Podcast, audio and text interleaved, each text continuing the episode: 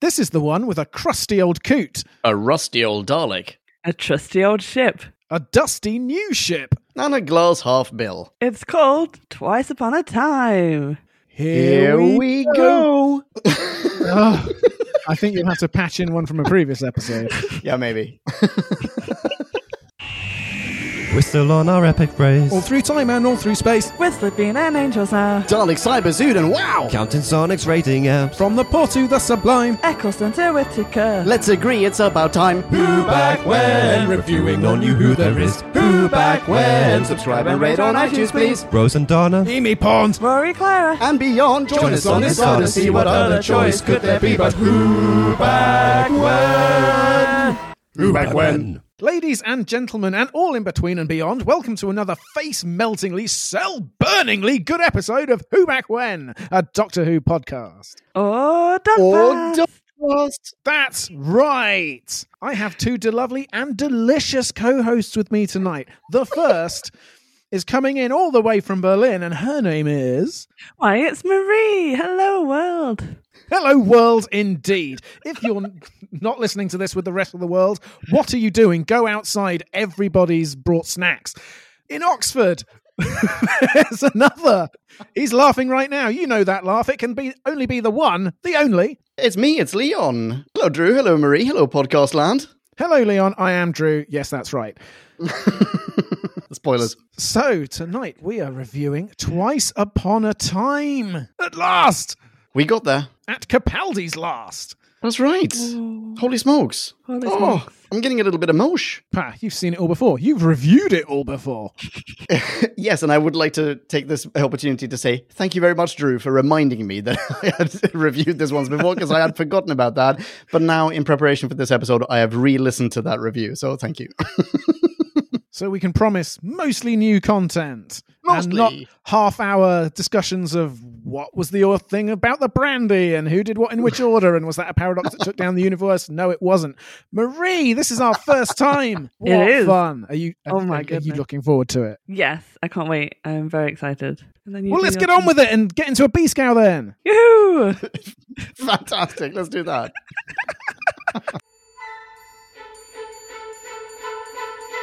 Time for us to synopsize. Slurpify and summarize So take a view and grab a brew. and listen to this overview, this free for all. we like to call a bite-sized bite-sized chunk of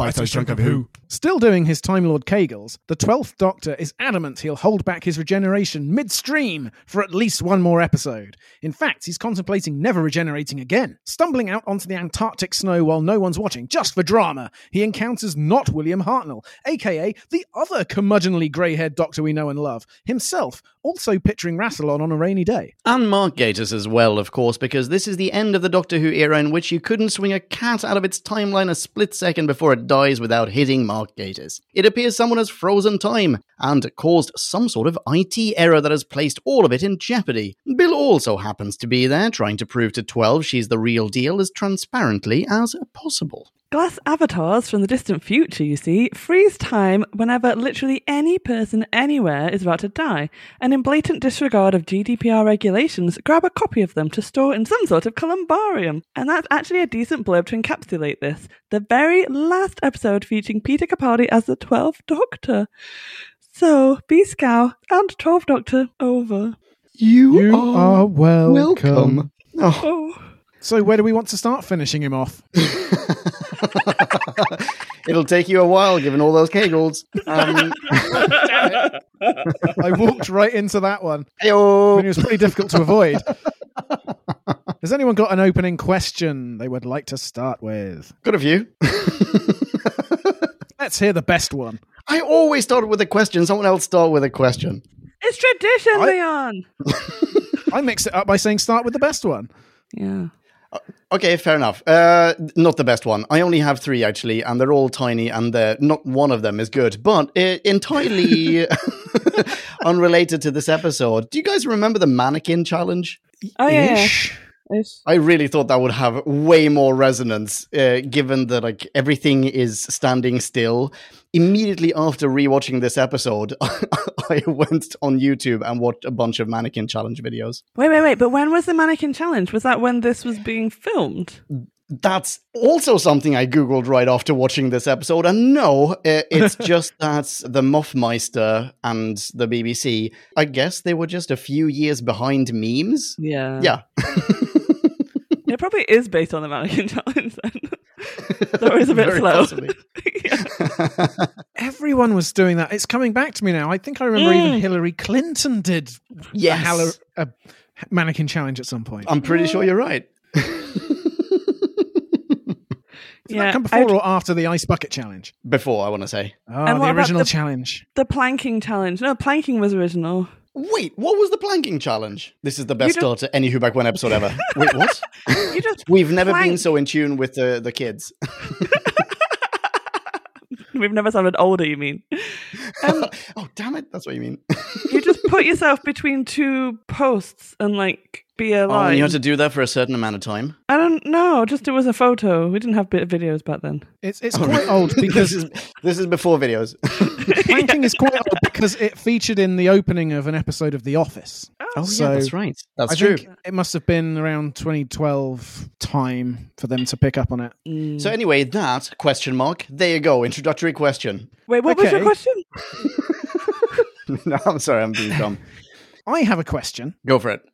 Is this episode more or less indulgent than RTD's to date first victory lap with the Tennant specials? Is that the um, the end of time? It's the whole blooming year, as far as Oh, I'm I see. concerned. The next Doctor on. Well, I feel like that's your clue. It doesn't take a year, so therefore, surely by default, is less indulgent. I would counter that by saying that in that year, things happened. Oh, wait. okay, elaborate, Drew. Well, in this episode, there's a lot of, oh, you're me, I'm you. What? I don't understand. Let me repeat ad nauseam. And then they go consult Rusty's data bank, and everybody's like, oh, right. And then some soldiers sing at each other, and Capaldi has a closing speech and rehearses all of Moffat's favourite tropes, and that was an hour. I'm sensing you're not a fan of this episode, Drew. This episode is such a wide range, it's going to be impossible for me to rate. I both hmm. sort of hold it in not contempt, but I'm like, why does it exist? And then the other, on the other hand, I'm like, this is gentle and nice and really enjoyable. So I have no idea where I'm going.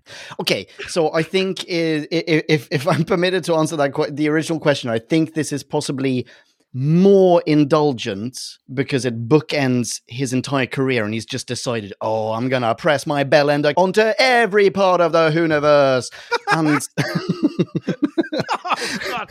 Oh, what image. No.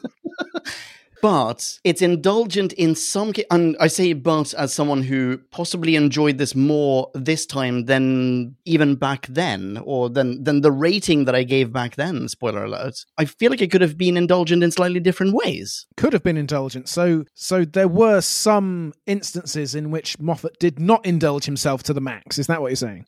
I guess the indulgence is largely fan service based right like it's fan service and it's trying to really cement your legacy in some way Mm-hmm, mm-hmm. So, I mean, for example, why Rusty? Why not Davros? Yeah.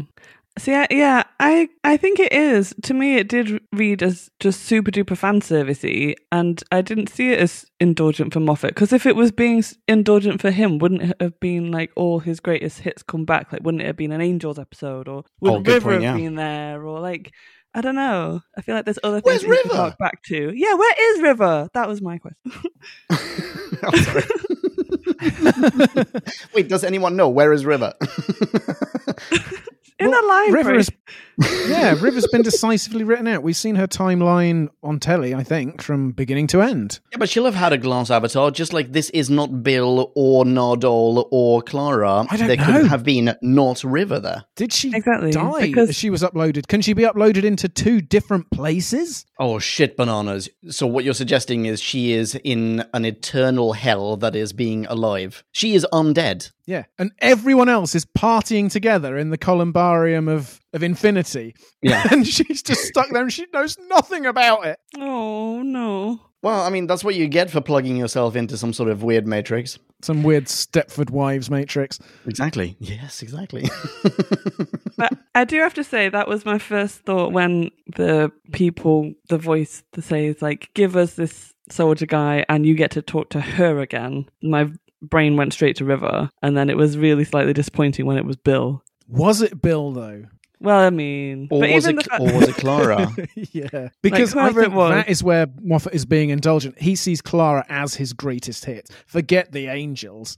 Um, Clara and memories. These are Moffat's takeaways. If he wants you to remember anything from this episode, it's that, and he's hammering them home. But it wasn't enough. Like if I I would have preferred Clara back, I think, but for the whole episode because like she comes along for 2 minutes and Bill's like, "Here we go. Waft, have your memories back." And he's like, "Oh, great. Now I remember you." And then that's it. End of scene. And it doesn't have any impact. Whereas imagine if this was an episode with Clara and seeing him come to terms with like there's this piece of my life that I had forgotten about and and piecing all the memories back together and like Oh my goodness, Actually- yeah. Like wouldn't have that been more powerful? Yeah, to actually see him affected. No, you're absolutely right. Uh, Yeah. I think that's all. We're, we're a quarter of an hour in. That's the retro rewrite of the week.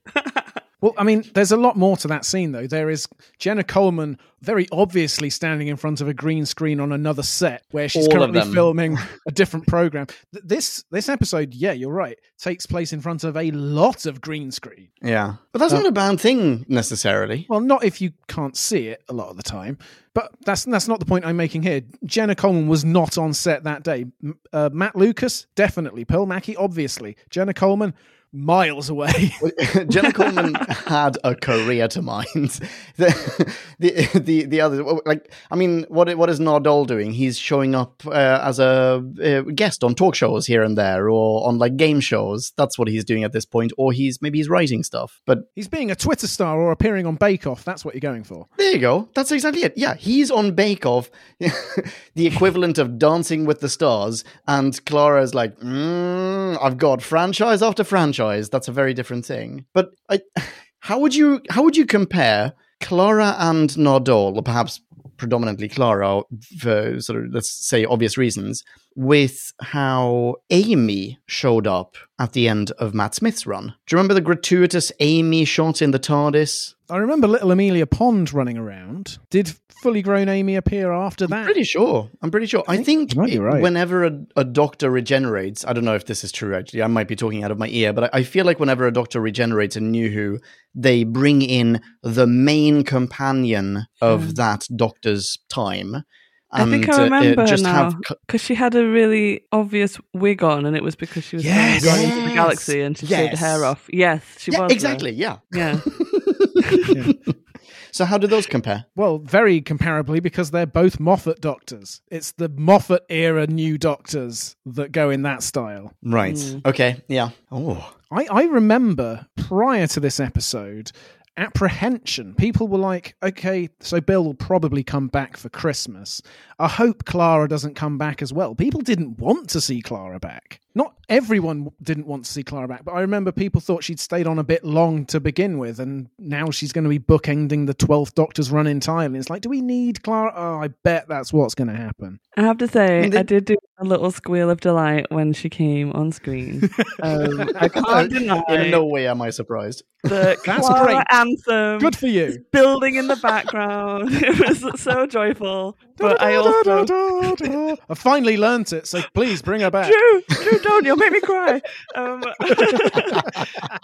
but yeah, I even I can say it was hundred percent unnecessary. Like the way it was done, I feel like there could have like there was a nicer way of doing it, wh- like where we it was more impactful and we got to see him regaining his memories. Yeah. But just for this two minute snippet where she's clearly not there, like uh, yeah, it was really awkward. But if she hadn't been there, would would people have reacted? You know, the weird thing is, no one's reacting now to like, why wasn't Rose there? They were like super duper good friends. He's just a different version of the person she fell in love with. You know, it's just a different face slapped onto that personality. Why isn't she there? Well, because then you've got to bring loads of people back, and it Exactly. becomes cumulative. Exactly, yeah. So so she's already had her farewell regeneration scene. The only person who hasn't had one is Martha, I think. Oh. Um, oh, and Mickey Ricky. Mickey Ricky also hasn't had one. Oh, wait, hang on. Donna get And one? Rory hasn't had one either. Sorry? Did Donna get one? Yeah, did Donna get one? You know what I forgot about Donna?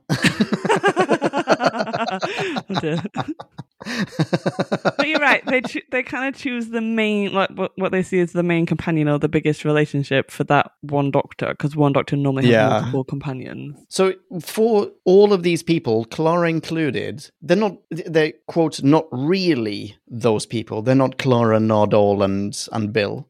Mm. But for all intents and purposes, they might as well be. They are exact duplicates of them to the degree that they are not even aware of being duplicates themselves at times. Bill, well, Bill anyway, doesn't know. But that's I I have a question about that because Bill Oh. doesn't know, but also Bill does know. Like there's a change in the first half of the scene. She's like, "I'm Bill. I'm desperately that's Bill." a good point. And then in the second half, she's like, "I mean, I'm no, I'm not Bill. I'm just Bill's memories, but I really am Bill." Um, and it's like, at what point Yeah. did that happen? Either she knows the first- the whole time Sorry, I and she's say- misleading him. Yeah, or, true. Like, yeah. But on top of that, in the first half of the episode, she gets really offended whenever he even Yeah. broaches the subject of "No, you may not entirely be, be Bill." Yeah. I, I, I have a theory. I think when she doesn't know that she is just a glass uh, glass avatar, I think she genuinely doesn't know. I think that's the default setting for these uh, these avatars. But when he figures everything out, they change that website property, they flip that switch, and then boom, now they are just skins. You know, they're just like uh, they, they've just skinned an avatar. But shouldn't she have a reaction? Shouldn't there be some kind of like crisis of like, oh, what does this mean? I'm dead? Like, oh, I don't know. I think Well, it's more horrific if her she doesn't. I, I agree. I think it's more horrific if she doesn't. I completely agree with you, Drew. I also think there are two things possibly not addressed here. One is why doesn't Bill, when she finds out that she's a copy, or when you know Doc asserts that she is, why doesn't she go, "Oh no, not again"? You know, like, "Oh, I'm not in my real." Like the last time we saw her, she was looking herself Yeah. in the mirror. She was seeing herself, and then found out that actually she was just a machine. Like it's the, the same nightmare all over again. She's gonna have to ring her therapist and say, "Oh yeah, you remember all that work we did? Yeah, it was for naught. I'm I'm coming in for a new first session." And the the second thing is, isn't Doc being a massive dick? Because if she doesn't know that she is just a copy, then she is behaving and feeling and thinking exactly as Bill would, and he might as well be, you know, disregarding Bill with that kind of cold heartedness. Oh, ah, but in the flip side of that is when he says midway through the episode, respect me as I respect you. He respects Bill Potts to be clever enough, to be curious enough and brainy enough to want to know the truth. Like if he says, I have reason to believe you may not be Bill, the real Bill Potts would be like, Could you get to the bottom of that, please? Rather than That's true. just being like, No, I am Bill. So yeah, the evidence is mounting up against Glass Bill. And also, he's got prior because when there was the double doctor, he didn't treat the like even though everything about this doctor was identical. Like in the Ganger episode, he was very always suspicious of the doctor. Oh yeah. Hmm. I keep forgetting about the rebel flesh. Yeah, and it was really like every time they were talking about a, a Ganger before he got copied, it was like this is the same person. You've all got the same memories. That functionally makes you the same. And then as soon as it was Mm. him, so when it's like close to home, it's harder to to take. I think. I've forgotten all about that episode. Another blooming memory thing. Yeah. Oh, there's been a lot of that in Doctor Who. wasn't even written by Moffat, that one. no, it wasn't, was it? How would he with? I can't remember how he the doctor that ends up on the alternate universe with Rose. Oh yeah. How Uh, not he deal with that? Yeah. Nenant. Well, how, how does which one deal with that? John Smith goes off with Rose and starts snogging wildly, and uh, David Tennant is just sort of slumped against a part of the TARDIS, isn't he? Looking moody. How, can someone remind me why we get a John Smith who isn't who isn't the Doctor? Oh, I think you'll need to listen to Who Back When's review of whatever the flip that was. Yeah, I've t- totally forgotten. Totally forgotten. yeah, me too. That's terrible. I feel like that's a really That was t- plot that was two, nearly three Doctors ago. Don't worry about it. Very true. okay, well, we have two, very nearly three doctors in this episode. yes. Oh, what a segue. How do you guys feel about them? Start any way you like. Well, I'd like to take issue with something that you said in your previous review with Flaphammer. Oh, so many things, I'm sure. Go for it. One was that you thought that David Bradley sounded exactly like William Hartnell. Yeah, he doesn't at all. Not at all. I don't know. Oh! What were you thinking? I would like to point out that towards the end of that episode, we say something to the effect of "It's now 2:30 a.m." and I'm sure we'd had quite a few drinks, so that's my alibi. But yeah, you're absolutely right. He looks like him though. A bit, yeah. Yeah, I think he does a great job. I think he does a fantastic job. His saucer-eyed stares that the camera can't help but keep cutting to, they're great. I think he's possibly better than I don't remember the name of the other actor who played the first Doctor who wasn't William Hartnell. In The Five Doctors. Bingo. I think Bradley is possibly the best Hartnell who isn't Hartnell, and because he has a little bit more agency on screen, he might just be the best Hartnell. Better even than Richard Hurndall. I was going to say better even than William Hartnell. Oh, Um, no. no, he's not better than William Hartnell. He, no one, of course not. Does he really have that much to do here, though? A lot of what he does is retreading exactly what they did with him in the 80s when they first resurrected him, which is to cast him as out of time and antiquated and antediluvian and all that sort of thing, and with laughable views on women's place in society and in relation to feather dusters. I mean, to be fair, I think much of the credit I give Bradley for this episode is credit that he's due for an adventure in space and time. Ah, yes. I was going to say that actually because I, I, I remember warming into him so much in that that then when he came on again, I was like, oh, I know you. You're that like, Oh. cuddly old doctor fella. And Oh, yeah, come here, buddy. exactly.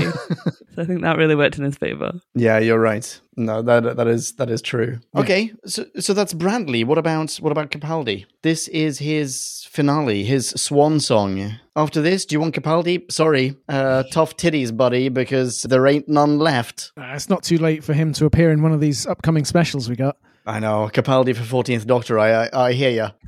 That's not what I'm saying. That's right. I agree, Drew. I thought that he was still bringing new aspects to the screen. When he tells the first doctor, he puts the sonic specs on him and he says, never take them off. And uh, Bradley goes, I almost said Hartnell, almost said Hartnell. He almost got me. when Bradley says, uh, why not? And Capaldi goes, because I love it. And I don't think I'd seen him deliver a line in that way before. He's he's still developing the character and pushing it and doing new things with it. I'd I'd so love to. have Well, no, I wouldn't have loved to see him do another year. I would have loved to see him do the year where we only got Mysterio. Put a new series in there. More Capaldi, please. But in Yeah, the more. past. So much more. I, I wonder if he said that to, um, uh, to I was going to say Hartnell as well, uh, to, to the first Doctor, because the second Doctor at one point wears, I think in just one episode, wears um, sunglasses. Oh, And this is right before William Hartnell, well, right before the first Doctor regenerates into the second Doctor. So as very indeed we see. yeah, yes, exactly, yeah. Were you not also stirred from if effectively frame number one, where we get like 700 and whatever it is, 700, I wrote it down, 709 episodes ago? Mm. We see Hartnell in the TARDIS. We see that really awkward morph from Hartnell to Nartnell. That doesn't really work, but fine. Uh, and and then the regenerate. It, it doesn't that just grab your heart by the nads and give it a really nice hug. I mean, yes, in that, the first thing Bradley says as Hartnell, which I assume is finishing off the line Hartnell had begun to say in his episode, is I think the weightiest bit of acting and delivery he gets to do, and the part of him I enjoyed most. Wait, what? Sorry, which line is this? He's Hartnell is saying, I'm talking about love. Do you not have love and thingy and the other Oh, one? yes. Yeah. And and then Bradley comes in and says, Do you not have those things, sir? I sound just like the beginning of this sentence. I don't know what's gone wrong. and and from then on, it was just like, oh, back to the the, the previous, please. Rather Oh. than, you know, oh, this is all very dusty. Where's the woman? Woman, woman.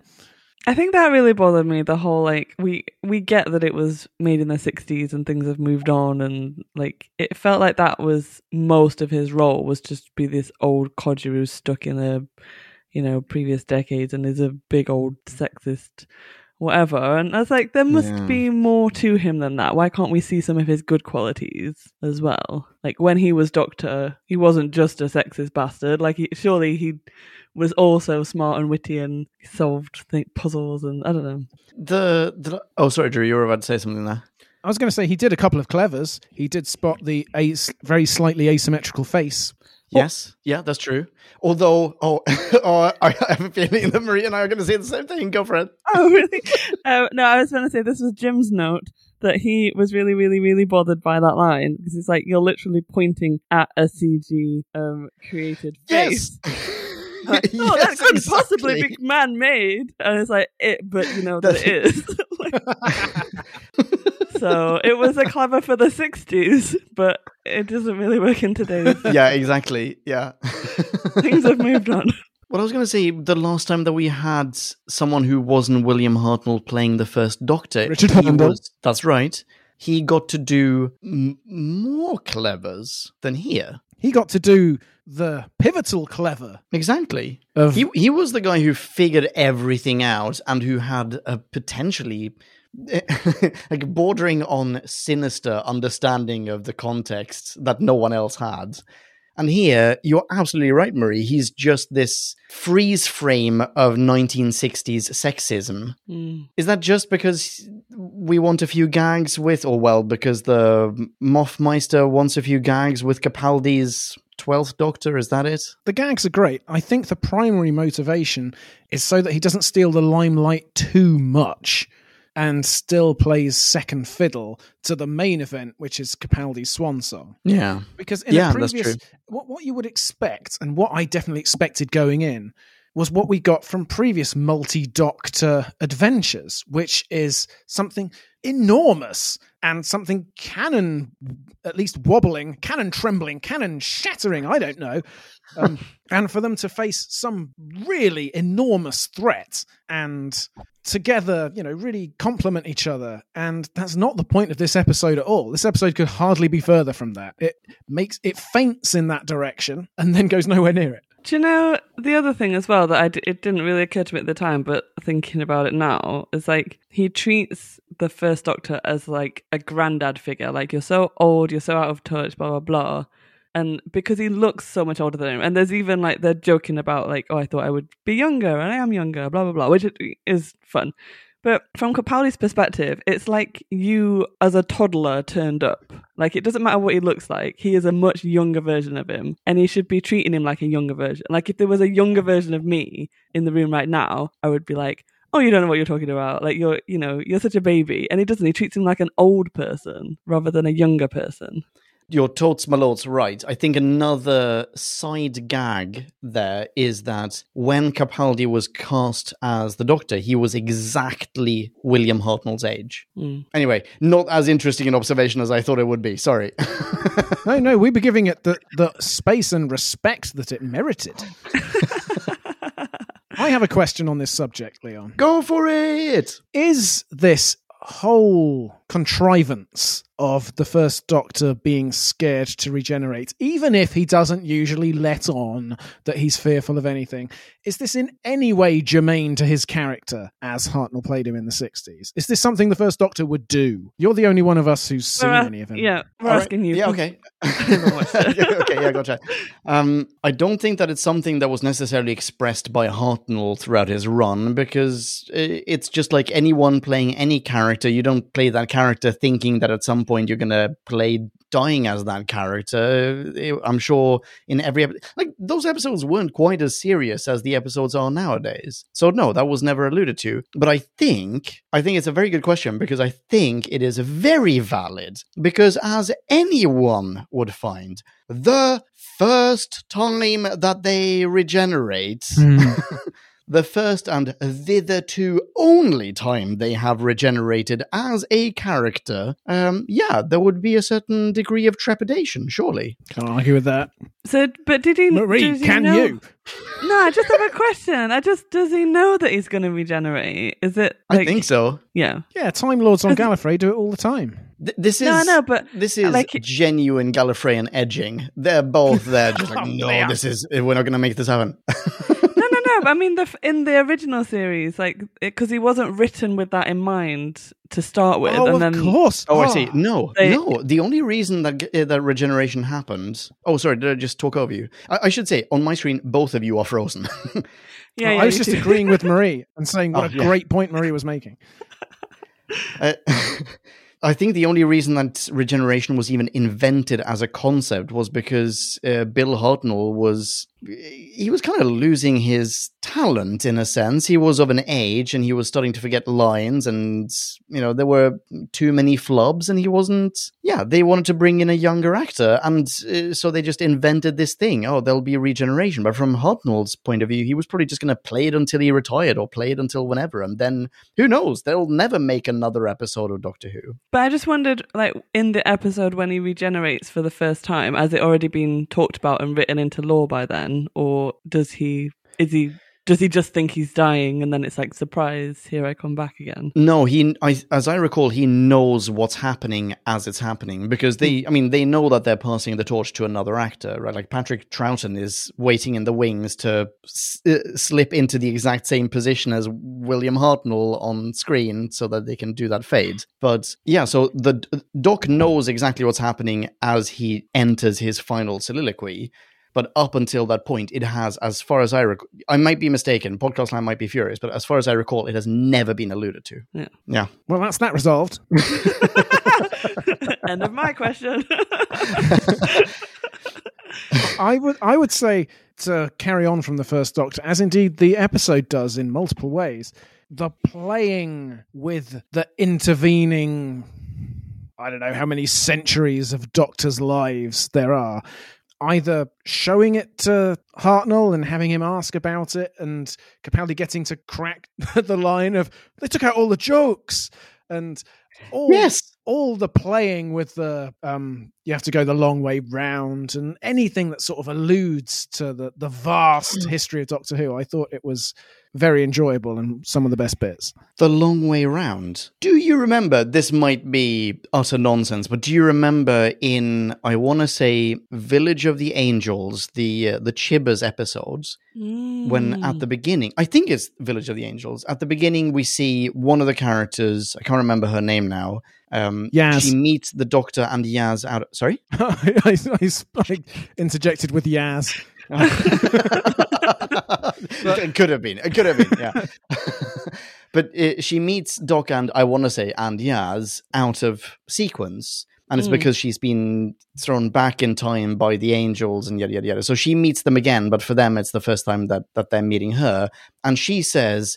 Oh, sorry, of course. No, I'm going to go take the long way round now. Or, sorry, I took the long way around. After that episode, there were tons and tons of fan speculations that she was, in fact, the next Doctor, the 14th Doctor, Oh, and it was being seeded right then and there wow. that this was the next Doctor coming the long way around.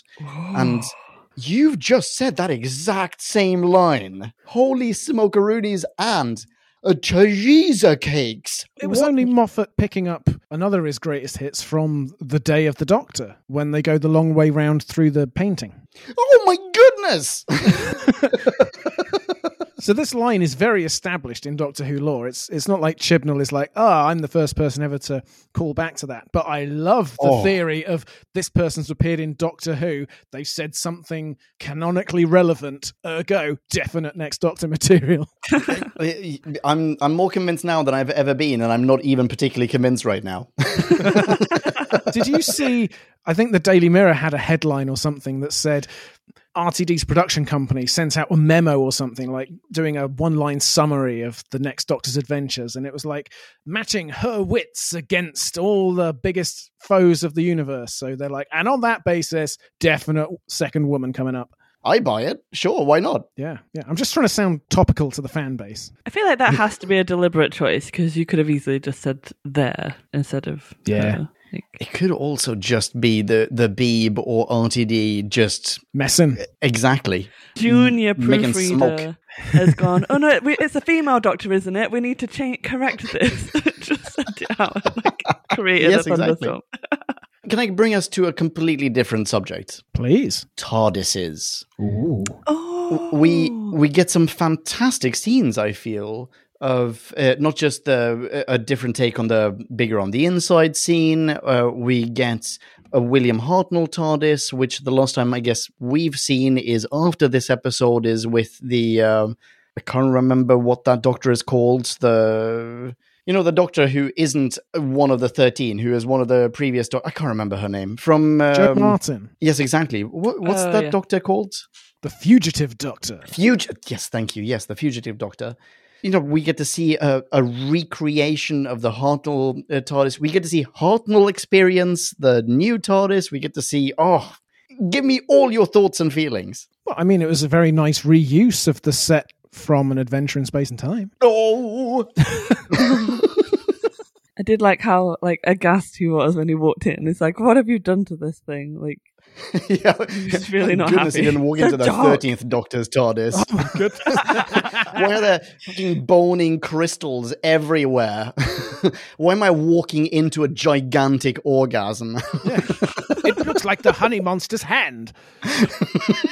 Wait, what? The honey monster's hand? Yeah, the the way the claws like over the central column all sort of loom and curl. Yeah. Oh, I, ju- I just assumed that this was some sort of uh, classic British euphemism for masturbation. oh no. oh man, it should be. That, that's everything with you. no. but did you did you enjoy it? Did that was it effective? Red sky at night, shepherd's delight, because he's going to go masturbate. That's how it is with you. Uh, you said it. I did not. Sorry, what did you ask? Were all these TARDIS scenes effective for you? And also, just a just a note. This is the last time we're seeing this TARDIS, hmm. Capaldi's TARDIS. There are a lot of lasts in this episode. we do get to have some nice long looks at it as well with the first Doctor, and I then know. when Capaldi's doing his final soliloquy. Yeah, I could, I could, if I were to go on a TARDIS set tour and I could only pick one, it would definitely be this one. Yeah, same. This is by far the most accomplished one, surely. I really liked seeing them side by side and seeing the really tiny old one and then the explanation. Like you, you try keeping all that inside for however many hundred years. it was really good. Yeah, and you got to see it spinning through the vortex. Mm. It's a nice vortex. I'm sure we've seen it before, looking like this, I mean. It's a very, very decent looking vortex. Although I did think, um, I think when is it Bill runs into the old TARDIS and they're you know running from danger, they're always in a rush, and she literally stops and is like, "Oh, the windows are different." I'm like, mm, I don't feel like that was maybe one step too far. I feel like it's one thing for the Doctor really? to be pointing out differences, but like everything about that TARDIS is different, and she points out, "Oh, the windows are smaller." They are smaller. It's a stunning TARDIS. But everything's smaller. it just seemed like a really unnecessary, awkward line. No, that's true. That is true. They're different windows, though. The Yeah. what are they called? The is it mullioned? Is that what you call that? Do you know what I mean? Like there's a pattern. To, there's a texture to the to the glass. Ah. When I built my TARDIS, I was looking for that kind of glass, even though it would have been anachronistic for Tom Baker, I think. But but I was looking for that kind of stuff, and it was just way, way too expensive. Just went with shitty plexiglass. Do you need a TARDIS in your garden, by the way, Drew? I feel like you might benefit from a TARDIS in the. Wait, you need a new summer house. Uh, Would you like a TARDIS? uh, maybe, maybe a small first Doctor style. No, no, no. I'm not even going to give you an inch because you'll you'll take a garden. I don't want one, thank you. Okay. Oh. Very much appreciate the offer, but please, no, please. Just please think no. about it. Okay, fine. You're a perfect gentleman, but on no account, stop it. Go away. Okay, fine. Sorry, I I won't bring it up again. Um, fine. In those, uh, I'm going to segue in those. Unless you have more things to say about the TARDIS, no, just me. Fine. All right. So in those scenes with the bigger on the inside and yada yada yada. It's not just Doc, it's not just Doc, it's not just Bill. It is also a person we haven't spoken about, namely Mark Gatiss. Or, as I said the first time we reviewed this, Gatis. I don't know which one's right. I still don't know which one's right either. Gatis, Gatis. It doesn't matter. He's not in it after this episode. I'm sure he Yeah, answers to and either. also, Leon, we're talking about the vortex. He gets named in the opening credits. Oh, really? Yeah, he's instantly one appearance elevated to pseudo companion level. Oh, I mean, the, it, he has been a big part of Doctor Who up until this point, right? Oh, sorry, He's Marie. been he's been in it more than a lot of companions, so right? Yes, exactly. as different characters. He's possibly been in it more than Nick Briggs. No, no, I don't think he has. Oh, by the way, you didn't mention my favorite line from the New Year's special, which oh, was a the, Dalek saying, I'm not Nick. Exactly. Actually, wait, I think it did get cut. I think it's possibly in the bloops for that. It's in that massive chunk where I just go, okay, I'm going to bombard you with one liners, well, with bullet points from my notes. And then I do like 10 of them and go, yeah, this, n- not one of these bullet points is landing. I'm just going to cut this whole section and replace it with the TARDIS dematerialization sound effect. Huh, that's usually Um, my section. it's nice to know you are trying to, you know, invoke my spirit in some way. yeah, you were very much missed, dude. Yeah. but yeah, just to get Nick Briggs saying, I am not Nick. Oh, genius. Oh, classic. oh. So, Mark Mark Gattis slash Gatis, however you pronounce it. Yes, Mark, the- are you listening? Thanks for listening. Come on the show. Tell us how you pronounce your name. Yeah, the erstwhile Dr. Lazarus, That's right. the very, very nearly Jon Maybe not the best example of his talents, but fine. Sorry, what was that? The very, very nearly Jon Pertwee, just barely cut from an adventure in space and time. Did he play Pertwee in Yes. Adventure in Space and Time? Yes, What? he did, and, he, and it got cut because uh, you will find a, a still of it online with him. I'm looking it up right now. Bradley as Hartnell, and is it Reece Shearsmith as Troughton? Looks nothing like Troughton. Looks even less like Pertwee. Oh my goodness, I'm seeing it. I'm looking at the screen right now. That is, I mean, that's uh, that's bullshit. Good. Why I- didn't they, why didn't they say- get Sean Pertwee to play Jon Pertwee? Sean Pertwee looks exactly like Jon Pertwee Yeah. and would probably love to play his dad. Yeah. No, it was Ga- Gatis, Gatis, or no one. Oh no, I'm sorry, I'm not okay with that. um, it's like non sequitur, just segue thingy. Before we go back to Mark Gatiss, did anyone else think that Capaldi was rocking a serious Pertwee hairdo? It's my first note. It says Capaldi's hair is bananas. Literally ridiculous. He's mid regeneration, Marie. Cut the guy a little slack. Cut his hair. No, it's his hair is magnificent. It, it yeah. Anyway, Mark Gatiss, however you pronounce it. Who thought what about him? I liked him, I think. He was good. Yeah. Did you think it was necessary for him to be Bagel's dad? No. There's like, No. no. This there's no. Actually I'd forgotten about that bit and that did really bum me out. It's like there's a lot of there's so much fan service in this. It's ridiculous. And then the whole at the end, oh, you're looking on my family, won't you? And it's like, how many thousand people has the doctors like li- saved their lives? He's not going to go in and look on in on everyone's family. And then for some reason, this guy's picked out of nowhere, and then suddenly that's why he's super duper close with what's his face? No, yeah, with with no. uh, Alistair Gordon. I mean, For No, don't hold it generations. against him.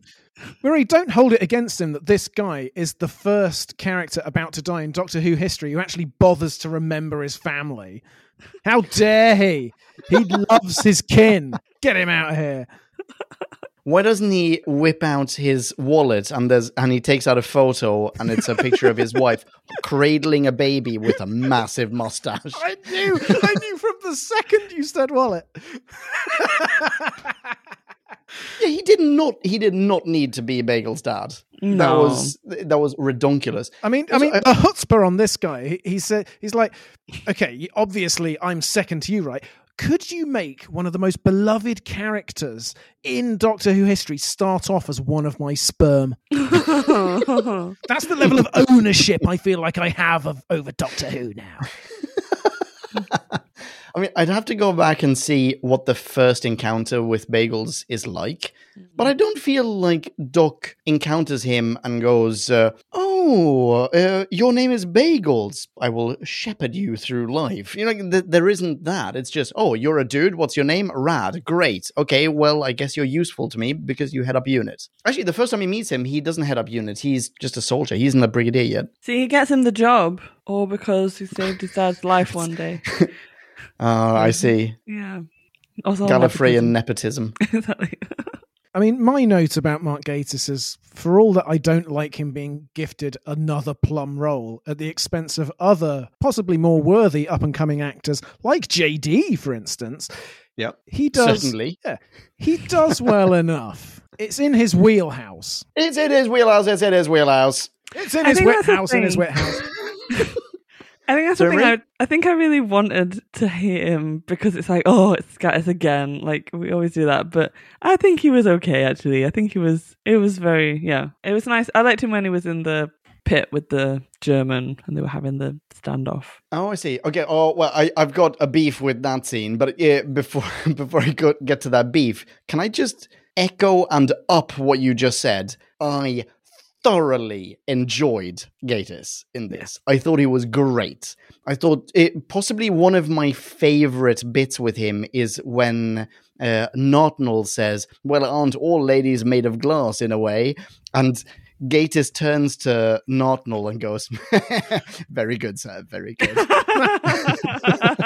yeah, you're right. That was really good.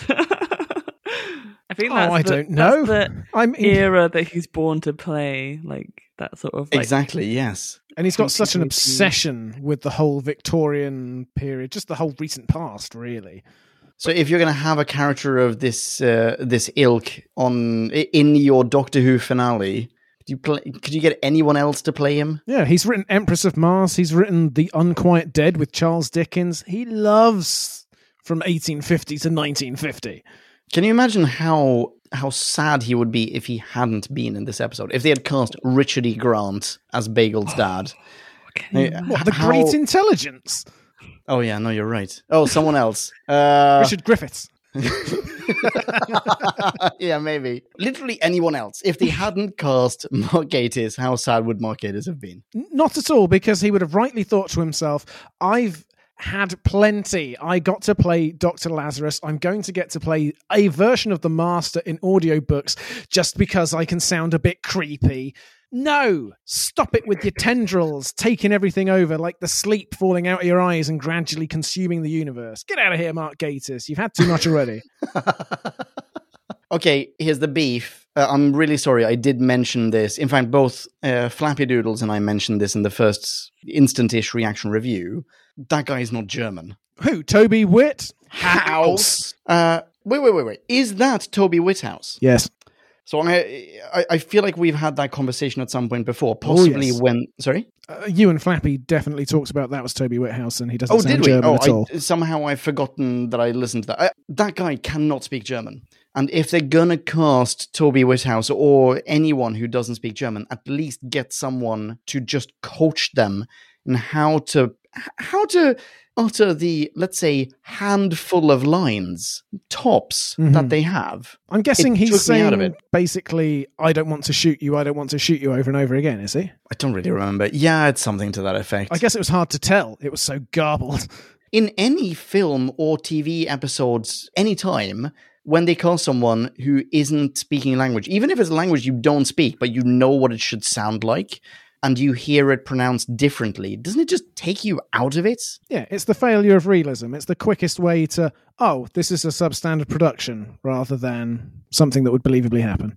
But it's not a substandard production, so this is just a consequence of either fan service or uh, it's not. Well, it's not fan it's who you know, it's, you yeah, know. it's mate service. Yeah, like, exactly. Who has Moffat most enjoyed working with in his six series in charge? These two guys are his best buds. Jamie Mathieson is fuming. and uh, you know what? Uh, word on the street is Jamie Mathieson, fluent in German. While we're talking about Gatiss and Toby Whithouse in the crater, I, I know it's green screened, but I really loved the effect of time freezing and him getting up and climbing up the crater and walking around the entirely frozen battlefield. I wish I could see that in 3D with the bird frozen in the air suddenly swooping into shot, or not, in fact, just the shot swooping back from it it's a stunning effect and it's it, there's so everything on the battlefield in fact is gorgeous yeah, even yeah, yeah. the uh, super duper 3000 foot view straight from above stunning yeah i was really impressed in the flux episode when they showed the Sontarans in the Crimean War doing much the same thing. And they've already done it here. It looks great here already. Yeah let's talk Ooh. about these glass people and this idea that it's they're not bad guys. I actually really liked this revelation that, like, oh, I'm always expecting like a terrible plot, and there's nothing sinister about this. They're just living happily ever after. Um, That's something you and Capaldi's dog have in common. Yeah.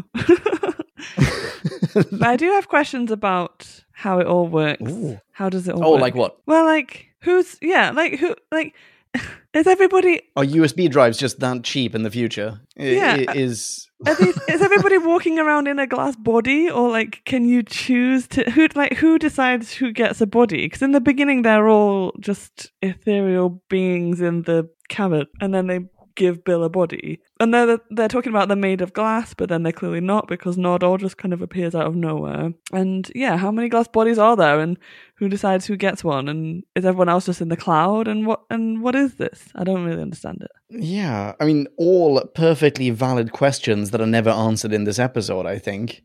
Can you remind me what's the backstory of this thing? in the year like 2 million or something. The, the backstory some... is that on New Earth in the year 5 billion and 12, Professor Helen Clay gives an introduction video about the Testimony Foundation. The near dead have their memories duplicated without pain, distress, or any need for consent at all. It's like heaven on New Earth. you don't understand, but you've actually already consented to this uh, when you just uh, feverishly press the yes, yes, yes, accept. Yes, I've read the iTunes terms and conditions. No, there are no T's and C's. You consented to this by being conceived apparently. Is everyone ever? Uh, I mean, presumably everyone ever is stored. Yeah. In all the way back to Og and Magog, or Adam and Eve, even. I got some questions. The whole thing about it being called the testimony as well it's like it feels like your kind of last will and testament. Like i thought they were going to say we'll, we'll, pull you out you'll get to almost like write a statement like whatever you wanted to say about your life whatever you want left on record it will be there. But then it's not it's just oh hey here you are everything's cloned and you're a new person now. And like bill's running around as if she is bill making decisions making new memories like her actions have consequences, she is effectively there again. That's not. Yeah. what would happen if? what would hmm. happen if like there's a really high pitched sound and Bill just cracks because she's made of glass? Does another glass avatar show up and take a copy of this glass Bill and bring that Ooh. back? I don't. Why is this happening? Because there are still. I mean, when the Testimony Foundation is is founded, when th- this project starts, there are clearly still humans. Mm. We get to see a video recording of the person who created it, anthropologist, whatever she was. It just said Professor Helen Clay. Oh, Professor. Yeah. W- w- when she started it, she was a human. She wasn't a glass avatar. Presumably, she wasn't the only human around. So it wasn't like, oh, well, humanity isn't going to exist anymore. So we're going to make a record, a backup of everyone who's ever existed, which means you have the ability to travel through time. The fuck, man? Just do other stuff than make copies of people. That's yeah. crazy bananas. That means that someone's going to come back and make copies of us. I've not signed anything to that effect. Yeah, is- and we're going to have to go up there with Hitler, who hasn't been killed, and we're just going to have to chat to the guy. Oh, you're glass too, huh? Oh, good thing you're not anti-glassitic or something, or we'd be really screwed. But just there's no like I don't understand whose benefit is for because I I expected it to be like okay, there's a bunch of humans here. Wouldn't it be cool if you could like push a button and a glass being becomes your like great great great great grandma and you can talk to her and find out about her life? That'd be wonderful. But yeah, it would um, save the researchers on who do you think you are so much time. True. But yeah, th- but it's not like that. It is these people, the glass people have their own like minds and feelings and thoughts and like do- Yeah. what happens to Bill after this? Does she go back to being nothing? I think so. I think this is very similar to. I mean, we talked about River before. I think this is very similar to River's fate. And we thought that was a really cool Everyone is fate. rivered. Yeah. It's it's utter shit. So how is it Oh, not were you looking forward to either an afterlife or just an eternity of nothing? Uh, sorry, sucks to be you because you're going to be sitting and sharing a hard drive with everyone else who has ever lived ever. Well, and unfortunately, you're next to a Viking who doesn't speak English. This is great because you guys are edging towards my note, which I was going to read out. You had me at edging. The note is not an evil plan. Sounds a lot like the Nethersphere, but with white styling instead of black. Absolutely. oh my goodness, that's such a good point. Yes, this was also my note. We've seen this Such a good point. and it was evil. Like I fully expected it to be another like Cyberman thing. Like you've uploaded all these people. I don't know. Like I feel like it is a sinister plan. They just didn't look hard enough, and the Doctor never gives up that easily. He's like, "Oh yeah, that seems like a good plan on the surface. I won't ask any further questions." Well, Yeah, this is part of the reason why I rated this episode as massively indulgent because the Doctor has some blind spots in this episode, and they are entirely Steven Moffat's blind spots because memories are his pet thing, and he won't hear a word said against them in the Doctor Who universe.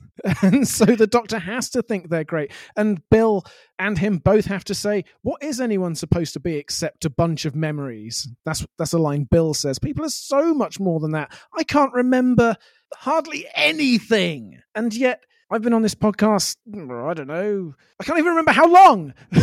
Um, like six years. But if you listen, I'm the same person from beginning to end, and I've forgotten practically everything I've ever said, but I'm still the same person. Consciousness And- is way more than just what you're thinking of at any given moment. They had this whole memory thing as well with like me and the whole like she'd forgotten everything she's ever done because she lived for too long and you can't possibly like human brains can't hold all that. And so are these are these new glass people like can they you know can they remember everything they've ever done? Because that's the testimony. Like what does that make them? That's not human. That like you say you forget most things. Our brains curate things we don't even remember things accurately we kind of make stories in our heads and we and our memories change Is it actually? Oh, sorry, I didn't mean to cut you off there. Is it actually said that they remember everything? Isn't Well, it just I- I that they don't are a carbon copy of who they were right before they died? Well, Bill can't even remember how she died. No, that no, that's true. So maybe she was maybe she was shot in the in the back, and she doesn't know that she died.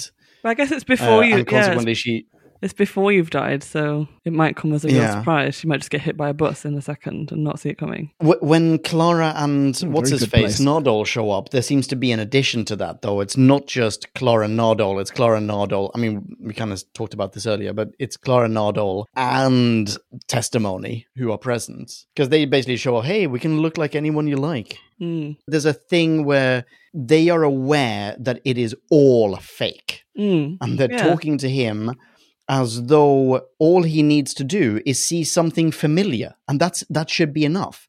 And if that doesn't clarify that the testimony foundation has entirely misunderstood what humanity is about or gallifreyanism is about then i don't know what. Like clearly this is a failure. What this should be is actually just like sorry hang on wait wait wait sorry i'm gonna go fuck testimony. Okay, I, I've got a rant coming up. The- what this could have been is Capaldi encounters, Capaldi and Nartnell encounter testimony, go, these are the good guys, but really these are the good guys who created a program, and that program took things too literally, and then it spiraled out of control because mm. surely this is not positive. This is obsessive. This is, if anything, this this is demeaning to the memory of all of these individuals whom you have stored.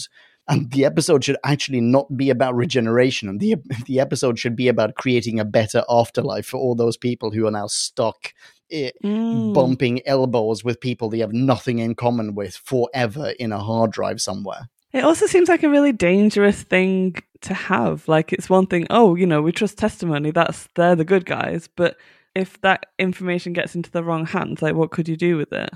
Everything. Everything, literally. Well, they can What's already going to travel happen when you run out of humans? What what is testimony going to do when they run out of humans? Start doing What's cats. the end game? Do they just go? "Ah, well, we did it. Yeah, we turned whole galaxies into USB sticks, but we finally made it. yeah. Or are they going to go? Let's digitize everyone. Yeah, because And then they everyone can be just neatly ported into ones and zeros. Minds are just computers, and memories are random access only. Gross. Mm. And this is another thing that picks up on. Wasn't a soul described as a subroutine at some point, some episodes ago, or a personality? Oh yeah. Yeah, I'm not. I'm not sad to see the back of this. sad as a lot of this farewell episode is, that can stay in the past. Yeah. True. I wasn't looking at my notes before, and you put me on the spot with Mark Gatiss, and I've realised I did Oh, so write a sorry. note about Mark Gatiss. So I'll mm-hmm. read it now, and you can like shoehorn it in wherever it fits. Or I'll But- keep all of this. um, the scene where he does his little he does his little speech about like the time to die um in the TARDIS is really really really Mhm. good. I feel like that was one of my highlights. And he says like you know I was ready. I was I'd you know no one wants to die, but I'd come to terms with it. And now he's been brought out of it, and suddenly there's hope. And now you want to put him back in there. Like we're taking a man who was in the middle of a war, and you've shown him all these wonderful things. Like you know now knows that time travel exists and that things can be bigger on the inside than the outside, and you know people can be other people. I, I still don't feel think he understands who the both the doctors are, but he knows there's something weird there. And all of these new questions are being asked, and then suddenly he just has to go and walk back into the same spot he got taken out of again. Like that's so heartbreaking. I don't think he cares about any of the amazing, miraculous stuff you've just described. He only cares about having a chance that he thought was gone forever to get back to his remarkably solid wife, which is one of the most backhanded compliments I've heard in a long time. I did. I did ask Jim if he would describe me as solid, and he said no. Smart man. Not the first word that comes to mind. Oh. What? Why does he climb back into the crater? Because he has to, but that, but no one's forcing him to. I think he just Exactly. That- that's just is because he running away. That's because Mark Gatiss is just so stoic and heroic. He gets to embody all the, the very greatest virtues of that character that we didn't get back on screen until he was dead, and then he was a Cyberman, and we still feel like we owe him. So let's get his dad on board. We even get a salute, Mm. Yeah. a weird salute Yeah. between Capaldi and him, Through a which is perception filter. Exactly exactly, which somehow echoes the uh, the salute that he gives Bagels. This should be another point where the doctor should be like, okay, this is not a good, like you are not the good guys. This is a bad plan because they're they're just messing with time. They're pulling people out of the proper order of time. Why aren't the big monsters coming to clean up time? Like we, don't- Oh, you're right. Yeah, the Reapers. Why aren't Yeah. the Reapers just chew- chowing down on everything? I feel like the doctor should be like, this is not cool. Like, you do not mess with time. You do not pull someone a second from their, like, when they're going to die and then put them back in there. Like, and, and they're like, oh, it's fine. He'll forget all this. Like, that's okay. But when he walks into that pit, he does remember it. And that's super heartbreaking. And I don't feel like they're the good guys at this point. Like, what, what does Did- happen? What would they do if he said, no, I don't want to go? I mean, time to say they don't care. Yeah, what what the doctor should say is, "Don't worry, mate. I got you. I recently did this for my friend Clara, who I haven't seen in a while. Oh, wait, wait, he doesn't remember Clara at that point. That's why he doesn't do Ah. it. Stacks up perfectly. Yeah. But the doctor has done exactly this once. Okay, he doesn't remember it, but he was going to get in massive trouble with the Time Lords for doing it with one person. And now the Testimony Foundation's doing it with countless billions, and the Time Mm. Lords are fine with it. yeah. It's happening far away. I may need to revise my rating. Mm. Oh, I know. Hmm. The other question I have about the I've forgotten the name of them already. The glass people. Testimony Foundation. Testimony. Why are the testimony so menacing in the beginning? And they're they're like the you are the war doctor, and then they just why a why do they call him the war doctor? of War. And then they show Hartnell, not Hartnell, all of the images of his face. And it's a really moving moment. And he's like, oh my God, I can't believe I've turned into this person. And you really think that they're going to be the. And I know it's a like bait and switch, but like, there's no reason for them to be that dickish. Like, they're the good guys, shouldn't they? Couldn't they also Well, they show the times where he's saved a bunch of people? Like, it just doesn't fit with the. Just show them Rusty's video and save us half an hour. but we do get that moment towards the very end where isn't it Notnell who says, "Oh, this is why you're the Doctor of War." You know, during the armistice scene. Yeah. It, it, Yeah. is, isn't that where it happens? By the way, cried like a baby. One of two occasions that I cried during this episode. Like a baby with a thick moustache. I also, I hate to admit this, I, I also cried during the salute. oh no, really? Those are two mm. consecutive notes in my in my bullet point list. That just like cried at the armistice, cried at the salute, and then I've just written Clara Nardole. So did not cry. Just through a curtain of tears. Oh, take this in the best possible way, Drew. I thought of you when when Nardole went cuddle. Oh my god, me too. Me too. I hope that whenever everyone uses the word cuddle from now on, they will inexorably think of me going cuddle, but did it Laugh. But did it save it the second time? Was it No. better? No. cuddle. that it was a callback to something I hated. Oh yeah, now I love it. This is not in my notes, but it's just on me. Did we not get to see some other race that did effectively the same thing as testimony in? Um, I I want to say Demons of the Punjab. Oh, Isn't there a like just before you die element to no, whatever no. it is they're doing? I don't remember what it, they, they Is, do. is that is that the one that's like we don't want anyone to die alone, so they come and ah, ah yes. yeah. So, so why is So this there was- a demon of the Jim's- Punjab next to literally every single glass avatar? But there's so many people. This is like I, this is what Jim said, and he was like, I think either I've read it somewhere or Drew said it. He's, he did accredit it to you, Drew. That like we've already had this discussion about how many people are lined up waiting for you to have your last breath, and they're ready to jump in and like and do something to you, like eh, to upload you to the thing or to be your companion or whatever it is. And yeah, now there's another one. There's just like a whole bunch of people surrounding every person as they die. yeah.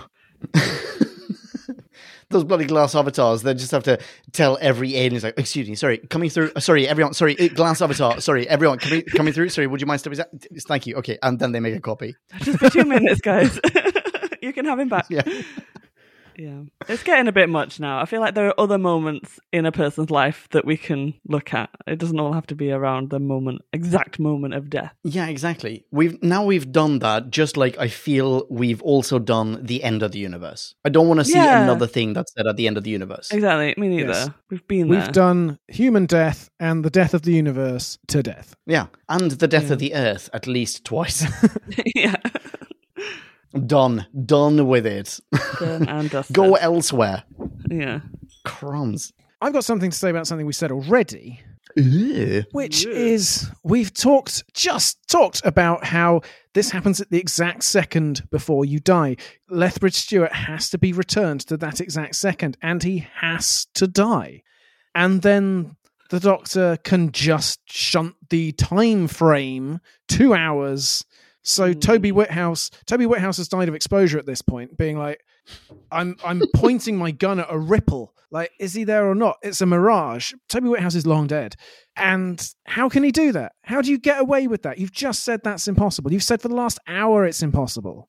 Yeah. I feel like that's Christmas waffle. I think that's, that's the not thing. good enough. No, it's not.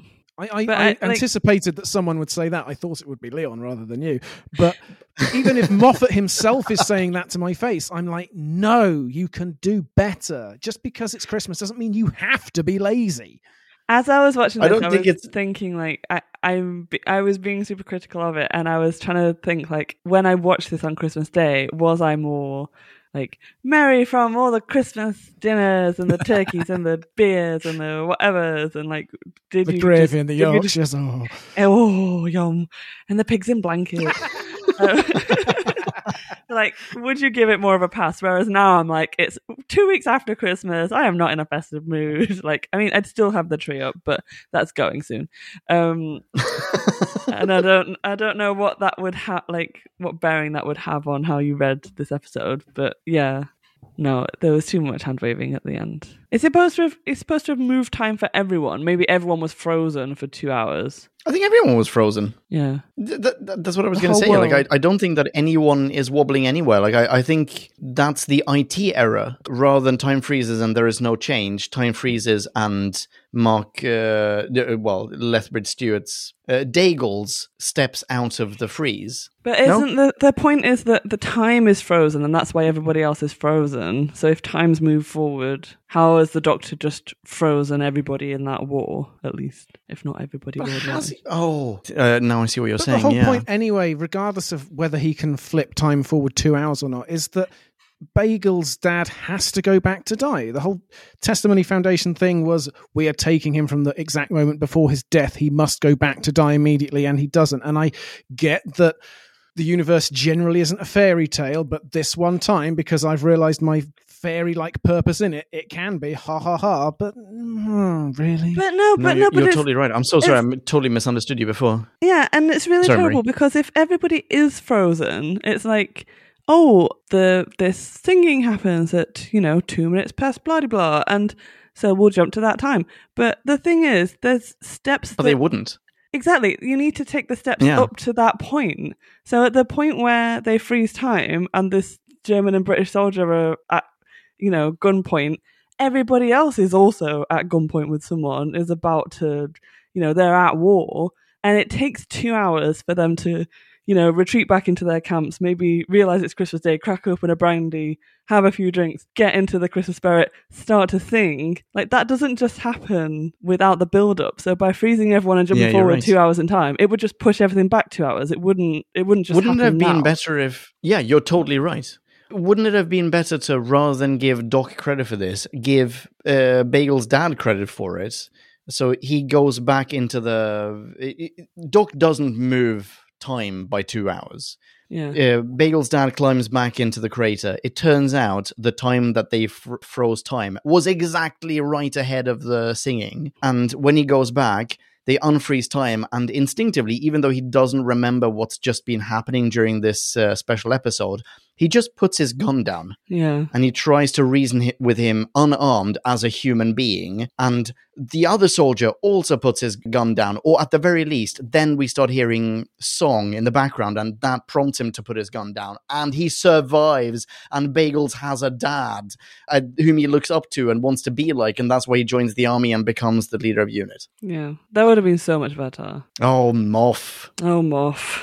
Yeah, I I mean maybe there's a possibility that the IT error was they plucked the wrong guy out and it wasn't just from a second before his death, but they don't explain it. Um, the doctor wouldn't think, oh well, it was obviously that error, so I'm going to mess with time. His messing with time should bring everything crashing down. Uh, but Mm. Yeah. while while Moff did mishandle this a bit, I'm glad that it wasn't so crass as for the doctor to just hop into a trench and whisper to a German, Stille Nacht, and then hop into a British trench, go, Silent Night, and they think, what a good idea. And I don't or- think I don't think he would have needed to do that. It could have just been no. like put I'm him back and it but it would have been good yeah, just put him back and the doctor not to know, to kind of actually believe that it was putting him to his death. And then hear the singing and look at his watch and go, Oh shit, I didn't realise this was the time. Like that would have been really nice if it actually Yeah, and then wasn't it- the doctor saved the day in the end. And then it doesn't lessen the power of the moment. Yeah, if, if there's no Yeah. evil plan, the doctor doesn't have to save the day. Exactly. It could just let this wonderful piece of history stand on its own merit. Yeah. Ah, well. Marie, I think you were about to bring up Rusty. Oh yeah, I was about to bring up Rusty. Rusty the Ooh, what about him? Well, I don't know. Where did he come from? What's all this about? Yeah, what's the deal with Rusty? I mean, why? Like, just this random. I don't know. Like, that seems like a really weird callback. W- What does Rusty do? Rusty is meant to be billions of years old in this episode. Yep. Yeah, how is he still alive? Why is he he, have- not Rusty? He's made of Dalekanium. Now. Of course, yeah, Dalekanium. Yeah, no, you're right. Mm. Yeah, yeah. Doesn't corrode. But no, Marie's right, right? He, he should be goop that would be seeping into a Dalek sewer a la Yeah. Magician's Apprentice. yes, Yeah, it just seemed Um, a bit convenient. I think. I don't know.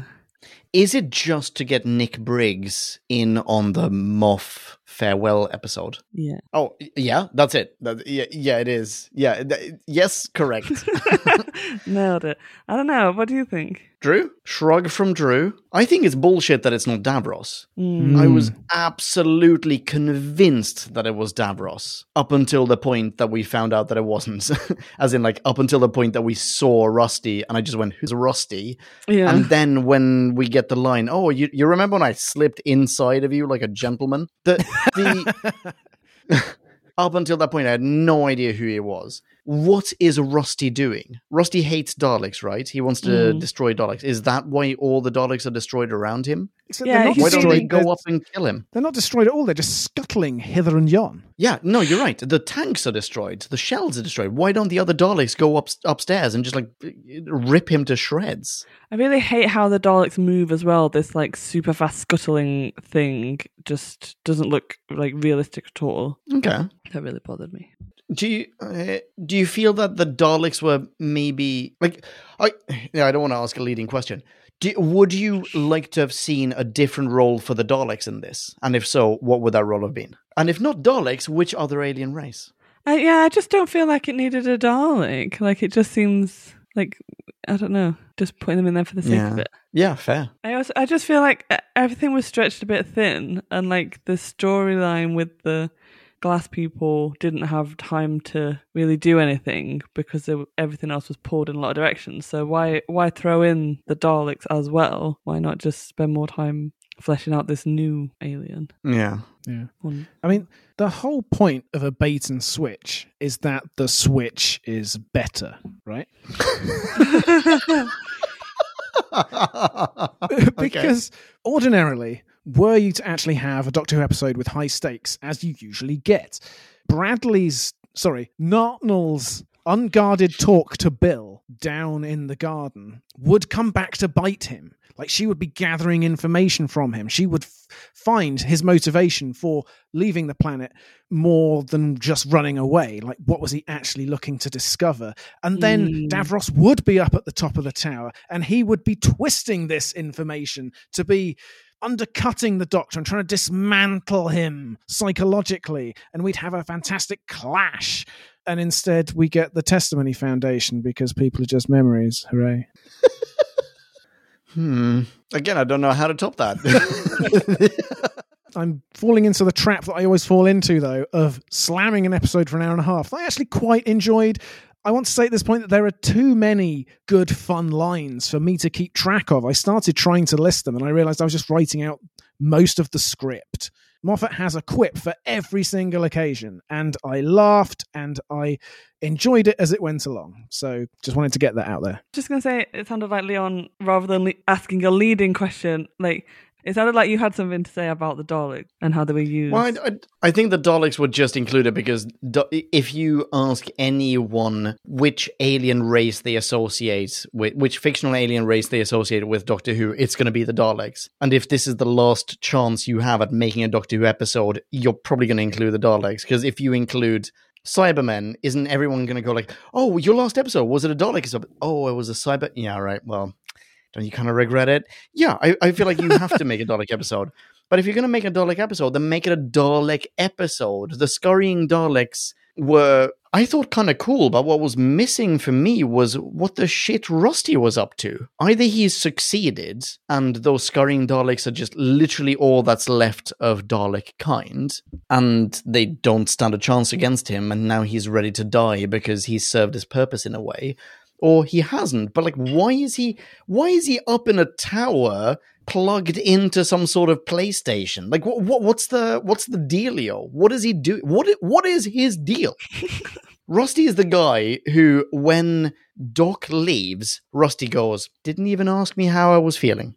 You know? Well, yeah, the, uh, there should have been a short post-credit sequence of Rusty unfreezing his whisk. His weapon has been tossed into the next room. He's got no Yeah. way of going and getting it back and reattaching it, and you just hear little scuttling noises. Oh, Yeah. Rusty is done for. He's about to be j- uh, just shat out of a hundred scurrying little Daleks. And then they're going to take the- his it- testimony. Maybe. Oh, why didn't we get to see that? Yeah. Why don't we? Wait, hang on. Does testimony only collect humans? Well, Nardole's not human. Oh, you're right. That oh, is yeah, you're right. Oh, Marie, right. you've done it again. Oh, oh, I'm, I'm, I'm being so racist. he looked like a human to me, so I just went human. Do you Um, think when Ross was summarily killed inside Rusty three series ago, there was a very tiny little miniaturized testimony just shrunk down in there? Probably. Probably. And now they are tiny little glass avatars. Pe- people are still just like, they're like the tiny little dudes in Men in Black, you know? they're like, oh God, it's everywhere. Oh, yeah, Ross is just forever shouting up, Oh, it's bad enough dying. Step on me, I'm made out of glass. Every day is a potential Jewish wedding. I can make that joke, podcast land. oh, My thing with Rusty, he's hooked up to a PlayStation. I wanted to see what a Dalek would be like if they went down the Sarah Connor in Terminator 2 route. Like a Dalek that had pumped itself up to the max, turned into a complete mega revenge driven badass. That's the Rusty I want to see. yeah. well, why doesn't Rusty go? Wait, glass glass avatars. You have time travel technology. Mm. I feel like we could uh, maybe two birds, one Rusty. he travels back in time and kills every Dalek who's ever existed. Yeah, R- Rusty sh- at this point should look like the special weapons Dalek crossed with uh, what the Incredible Hulk became at the end of no, uh, what crossed with what Mister Hyde became at the end of League of Extraordinary Gentlemen, like the super steroidal Nice. version, but Yes, but nice. tank shaped. That's the Rusty I want to see go traveling through time, blasting through the center of Skaro. There's a comic in this at least. Podcast Definitely. land. Yeah. Ah. Okay, I've got a thing. Ooh. Yeah, it's about Capaldi because we haven't plumbed what his character is going through fully. Plum. Yep. Capaldi has been alive for 2,000 years and he's Uh-huh. even more sick of losing. He's tired of losing people in this episode. Back in The Girl Who Died, which was when he made me immortal in the first place, he was saying to Clara then, I'm so sick of losing, sick of losing people. He said, I'll do what I always do. I'll, I'll get back in my box and run and run. And it's what he eventually ends up doing here. And it's a really nice callback. And that was also the scene in which he realized why he had this face. Who frowned me this face? He saw the reflection of Caecilius in a barrel of water. And it's like, oh, that was right in the middle of his run, pulling back from the beginning of his run. And now we're getting a callback to that from the very end of his run. It's, it's nice. Hmm. Yeah. Yeah. And he has been so weary. And this is the, I mean, when he's on the battlefield and he's talking about this battlefield is what my life is like, and I'd shatter all of you. Oh, I mean, uh, there's no better actor to deliver that than Capaldi's, or no doctor, better doctor than the 12th Doctor, is there? No, probably not. No, probably not. Uh, I mean, some of this stuff is probably Capaldi retrospective material, but yeah, no, probably not. Do you buy his lack of desire to regenerate? This is what I wanted to talk about because it feels super, super dark, like w- more than anything else we've seen. Because we've had so many doctors being like, "I'm not ready to change. Like, I want to be Yeah. this doctor for longer," and we're used to them kind of resisting regeneration in that way. But he doesn't. He knows he's dying. He says to Rusty, "I think it's like scam me. Like I am dying. My body is decaying." And he just doesn't have the will to live anymore, and that's like incredibly sad. And I don't know if the episode gives it enough gravitas for what he's actually asking. I mean, it's tricky, isn't it? Because we all know that the thirteenth Doctor's already been cast, and the and the series can't end here. So if they spent loads and loads of time on it, it might run the risk of being too much. Do you want? Do you want too little or too much? Well, imagine if he I thought want the, just the right that he amount, was- Drew. Find the sweet spot in the middle. Salt. That's a fantastic idea. yeah. Well, well, imagine that he thought that he was not going to regenerate, and then out of nowhere, the regeneration takes over, and he's just taken. He's taken by surprise by it, or maybe he doesn't even notice. He thinks he's dying. He thinks he's died, and then boom, he turns into Whittaker. Mm. Is that a better alternative? You give him the agency to choose when to end it, and then the person who signed the latest contract with the BBC takes over anyway. I mean, that's know. an alternative. I mean, Capaldi could do it. Capaldi could do anything. Oh, But he changes Miss his mind. He changes his mind in the end, doesn't he? He does like let it happen. It's not something that takes. That's true. over. Is that too abrupt? Yeah, probably. And I, do you know what? I was looking up a line at the end because I wrote it in my notes, and my handwriting is so appalling I couldn't actually read what I'd said. So I went to the transcript to see, and yeah, and it's all at the end. It's Bill and Nardole being like. Uh, he says like, "Can I ever have peace? Can't I rest?" And they're like, "Of course you can. It's your choice." Blah blah blah. And it just feels like they're like, from the script at least, these it feels like there's these two little like people on his shoulder being like, "Oh, go on, you don't really want to die, do you? Come on, like just one more life." And Yeah, but there are two people on the same shoulder, weighing him down slowly but surely, giving him scoliosis and convincing him to regenerate.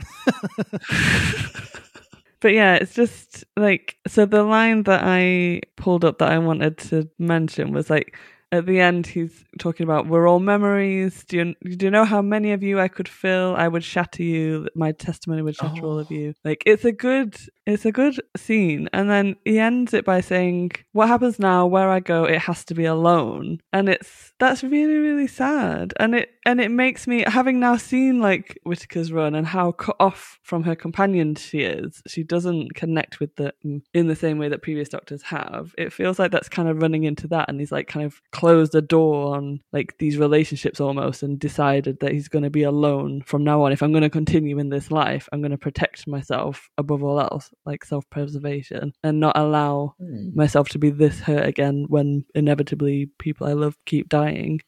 And it's just super duper sad. And then the next line is fucking nod Nardole saying cuddle. It's like,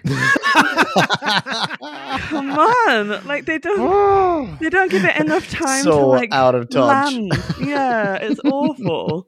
so yes, like it's a good scene, but I, but also at the same time they've turned it into a comedy thing. They throw these little like comedy lines in, which I don't think These little cuddle like- lines. In, Yeah, exactly. Barf. But I, I could still buy. Uh, well, first, first of all, I want to say I really love what your theory about the Thirteenth Doctor has remembered this state of being he'd reached at the end of the Twelfth Doctor, and I, I want to see if that checks out. Like when Whittaker could perhaps relate to the fam.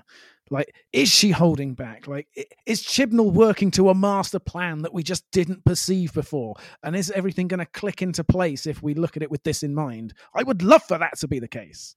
Not convinced. No, me neither. me neither. It would be cool if it was. I agree. I think it's a fantastic interpretation of it. My assumption was that he was referring very much to dying as opposed to his entire, you know, indefinite future and future incar- incarnations as Whittaker and whoever the next doctor is and the doctor after that. It, I, I thought it was more like, well, where I'm going, in brackets, to the TARDIS to explode and die, I need to do that on my own. You know, going to his elephant's graveyard, basically. I'm now looking at the transcript Here we go. as well. All right. And I think the doctor, when he says, What happens now where I go now, it has to be alone, there's still the possibility that he is going to die. I don't think it's decided for him at this point. I think where he actually turns is when he says, The TARDIS, as the transcript says, beeps, flashes, and burbles at him. And he goes, Yes, yes, I know, they'll get it all wrong without me. And that's what turns him back, that one thought. And that, I mean, he that does okay okay no wait i'm seeing it all laid out before me. That comes back with the whole theme of the episode to this point which is that bill is trying to get the doctor to realize that the universe needs him and that he is the one keeping it all together and he is the fairy tale element in the universe. And he is finally getting it at that point at that very moment that very second and it slipped me by completely I think that was Moffat's intention. But I feel like it, Why it does slip Oh, you sorry. by, and the like. If that was the point of the episode, then there needs to be an episode where he's needed. Like he's not needed in this episode. There's no villain. But this is possibly just an extension of the last episode because he was already in the process of regenerating in the last episode. Hmm. Th- this is just him not having yet unclenched his PC muscle, and it, he's yeah. It, this is just an episode about him regenerating. Hmm. It- what does this say about the identity of a Time Lord or of the Doctor, perhaps specifically, at the point of regeneration when he treats regeneration almost like dying? Mm. Like, I will die, I will be replaced by someone else. So I'd rather just die and not be replaced by someone else. That's that's him almost saying, you know what? I'm going to die anyway, but I'm going to deny the next Doctor their Oh, life. Oh, yeah. That's that's an it's an odd moral stance to take. I feel. I'd say I don't agree with that because I do think the whole thing is Ooh, like excellent. I can't go through this again. Like I'm exhausted. I've done this enough times. Like he fully knows it's going to be him again in the next life, and Or her. can't- or her. Yeah. Fair, fair, fair point. No, not or her. Like him, Capaldi is going to be like the same. Per- anyway, whatever. But um, Yeah, Oh, I yeah. see. He's going to be a subset of the uh, memory bank. The, Yeah. the doctor, the doctor is going to have to go through this again. Yeah, it's not like he's saving a future doctor from that exhaustion. It's that he feels like he can't go through it again. I think if Yeah. he felt like, well, I'll just die and some other chap is going to take my place, then he wouldn't think so much about it. But it's the fact that I will go on again, but I will be changed. I will lose a part of who I am. And I won't have lovely Nardole with his fabulous invisible hair to cheer me up.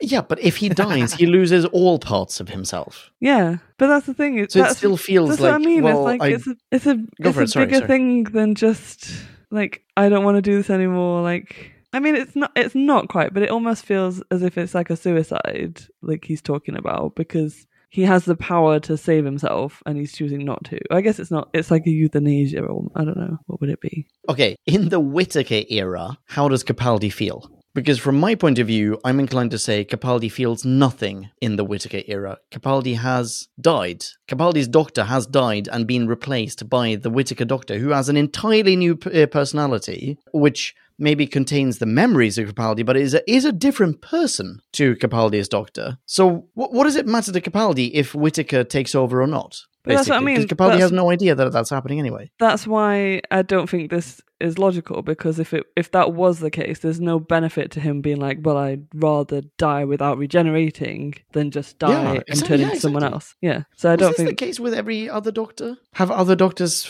uh, faced the same existential and moral quandary? A genuine question because I don't remember. I think we've had quite similar discussions Oh, for at least 10 and 11 and 11 and turning into 12. At least one of those has gone very much in this direction. Dag nabbit, I've totally forgotten about it. Good thing you're more than just your memories. I mean, yeah, the, the doctor could have spoken to this precise point in the episode. Maybe he hinted at it very slightly, but he could have said, I, I'm the, ex- the exact person to tell you that you are just a, a, glo- a vase full of beautiful flowers that stand for your memories, but are that much less than a person because mine carry on and I Mm. take them all with me as I change. And you guys can't change anymore. And I've got to go and keep changing. And how much of a burden is that for me? You guys get to live forever in this heaven like state set up by New Earth, and I've got to keep going. So yeah, maybe if maybe if Moffat was just a little less fond of memories, he could have hit that sweet spot. That that just right that Marie's opened my mind to. nice. Okay, so he makes the decision. He is going to regenerate. He has his final words. We get the Capaldi soliloquy. This is Capaldi's last acting His last grandstanding tour de force. Exactly. Holy smokes, yes. After this, there is no more Capaldi in this universe. How do you feel about his uh, his soliloquy, his final exit monologue? does it accurately encapsulate who he was as the Doctor? Is it how is it delivered? Do you believe it? Do you believe Capaldi as he delivers it, etc.? Lots and lots of questions at once. Pick any any any Uh, edge of that gigantic area. Stop and- talking about edging. and move towards the center. Um, I will start by saying that I didn't love it actually. Um, oh, yeah, I just it felt a bit just corny and like what you're expected to say. There's all this like you know, always try to be nice but never fail to be kind. Laugh, laugh hard, run fast, be kind. Like. Okay, we get it. Like it's it's similar things that all the other doctors have said, and then the ways that I don't know. He then tries to be quirky. He says something about "don't eat pears," which comes out of nowhere and really annoys me. yeah, that's me. bullshit. Yeah, Not the only thing um, that's bullshit about this monologue. By the way, I totally Okay, agree. With I'm you. not. I know. I'm not the way, done yet. I totally know where you're going. Um, I oh. know exactly that you know exactly. you mustn't tell anyone your name. too. No one will understand it except the children. Fucking kids. What? Why would fucking children understand it? When has this ever been come up? Like, wh- uh, has Capaldi ever even met a child? Like, what the fuck is this? No, it really really annoys. warms to children. It's an arc of his. Is it? Oh, I They Yeah. care. spend so much time, so many seconds intently zooming in on him while he goes, Kids, kids will get it. Kids are Kids can future." understand your name. Uh, you're just jealous That's because he says no one else, never anyone else, not cynical middle-aged bullshit. podcasters. But I you know- Do you know who else can understand his name? His wife, River Song, who got told his name. Like, Yeah, and the master. and the master. Yeah. Yeah. Like, I'm, I'm willing to bet literally bullshit. anyone from Gallifrey. yeah, yeah. Because on Gallifrey, his, His name is the equivalent of like Thomas or Patrick. Like it's it's not like oh his name is something that we've never heard before. What it, it's not like he was named by his parents what uh, Elon Musk named his kid. You know, his name is just a name. And everyone will know what it is and what it means. It's utter bullshit. No, it's As- not out of you- nowhere. I'll, let me explain it for you. Oh, really? Okay. Moffat is talking about how he has the cold, hard, computational, rational, positivist view of the universe.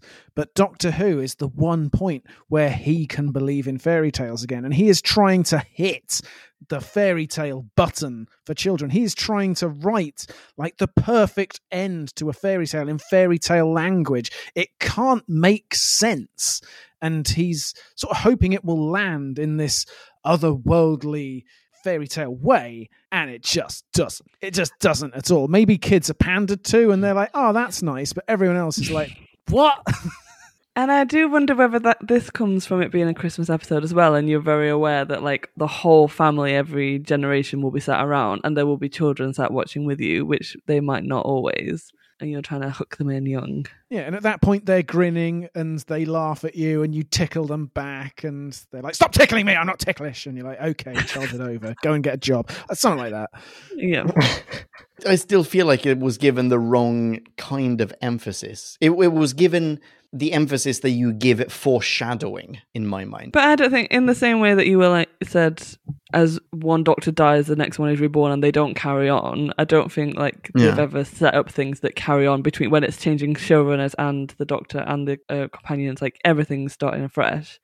I don't think they've ever done that before. That would be such a weird thing to throw in. But it, I mean, fair enough. Uh, yeah, fair enough. I'm, I, I, I concede that I probably am wrong about this. If it was intended as a this is a Christmas special kind of thing, then it was a failure. Yeah, but because you're not a children lover, everybody else out there with sat cuddled up next to the, you know, the little six year old who's watching their first Doctor Who episode, they'd look at the kid and be like, "Yeah, children really are our future. That's who they're yeah, looking just, for." just don't try to tickle them that's the scene i was describing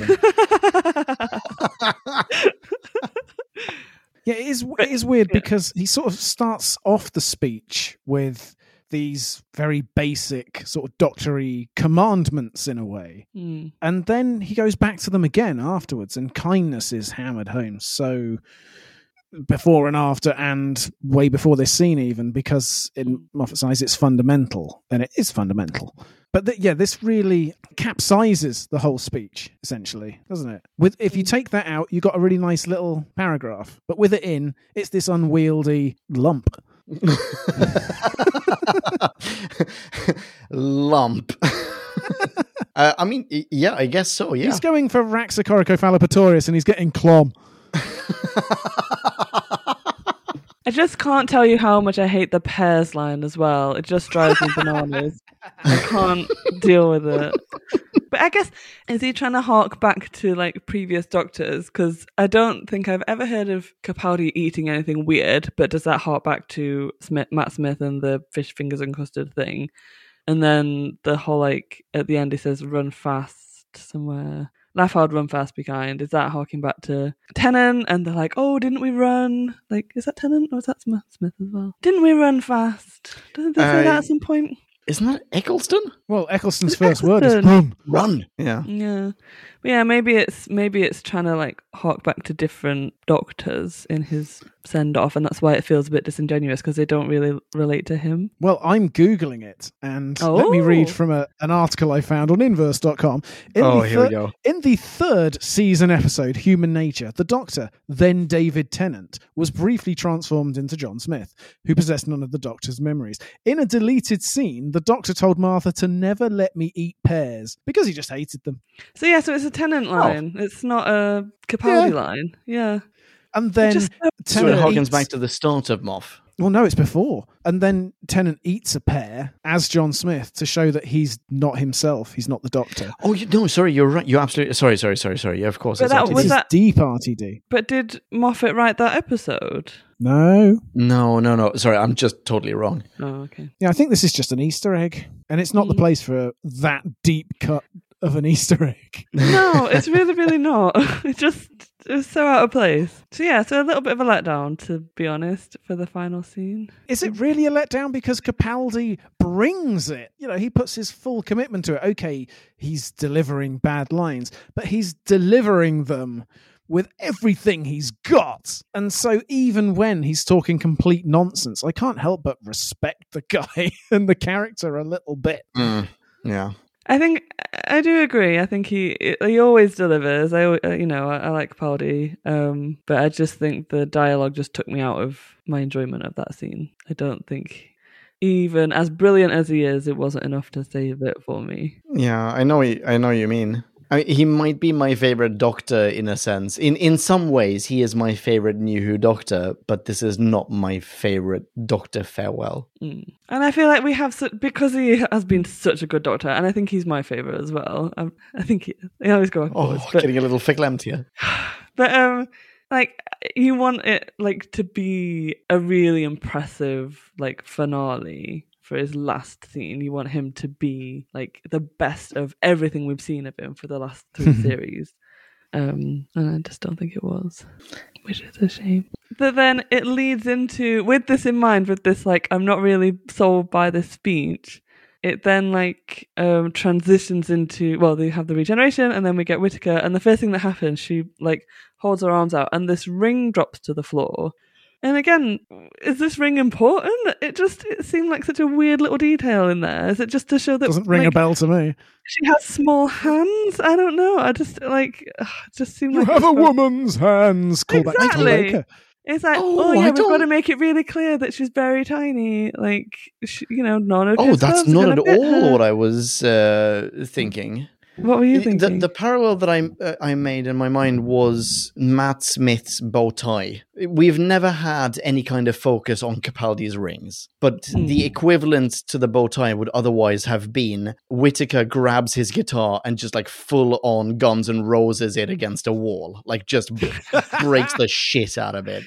And that's not going to happen. So mm. we need something. She's going to still wear the same coat and the same shoes and everything else he's not wearing a hat, he's not wearing glasses, like there's nothing else that can fall, and he hasn't actively taken anything off. So the ring falling to the floor is the equivalent of Matt Smith taking off his bow tie and just letting that drop.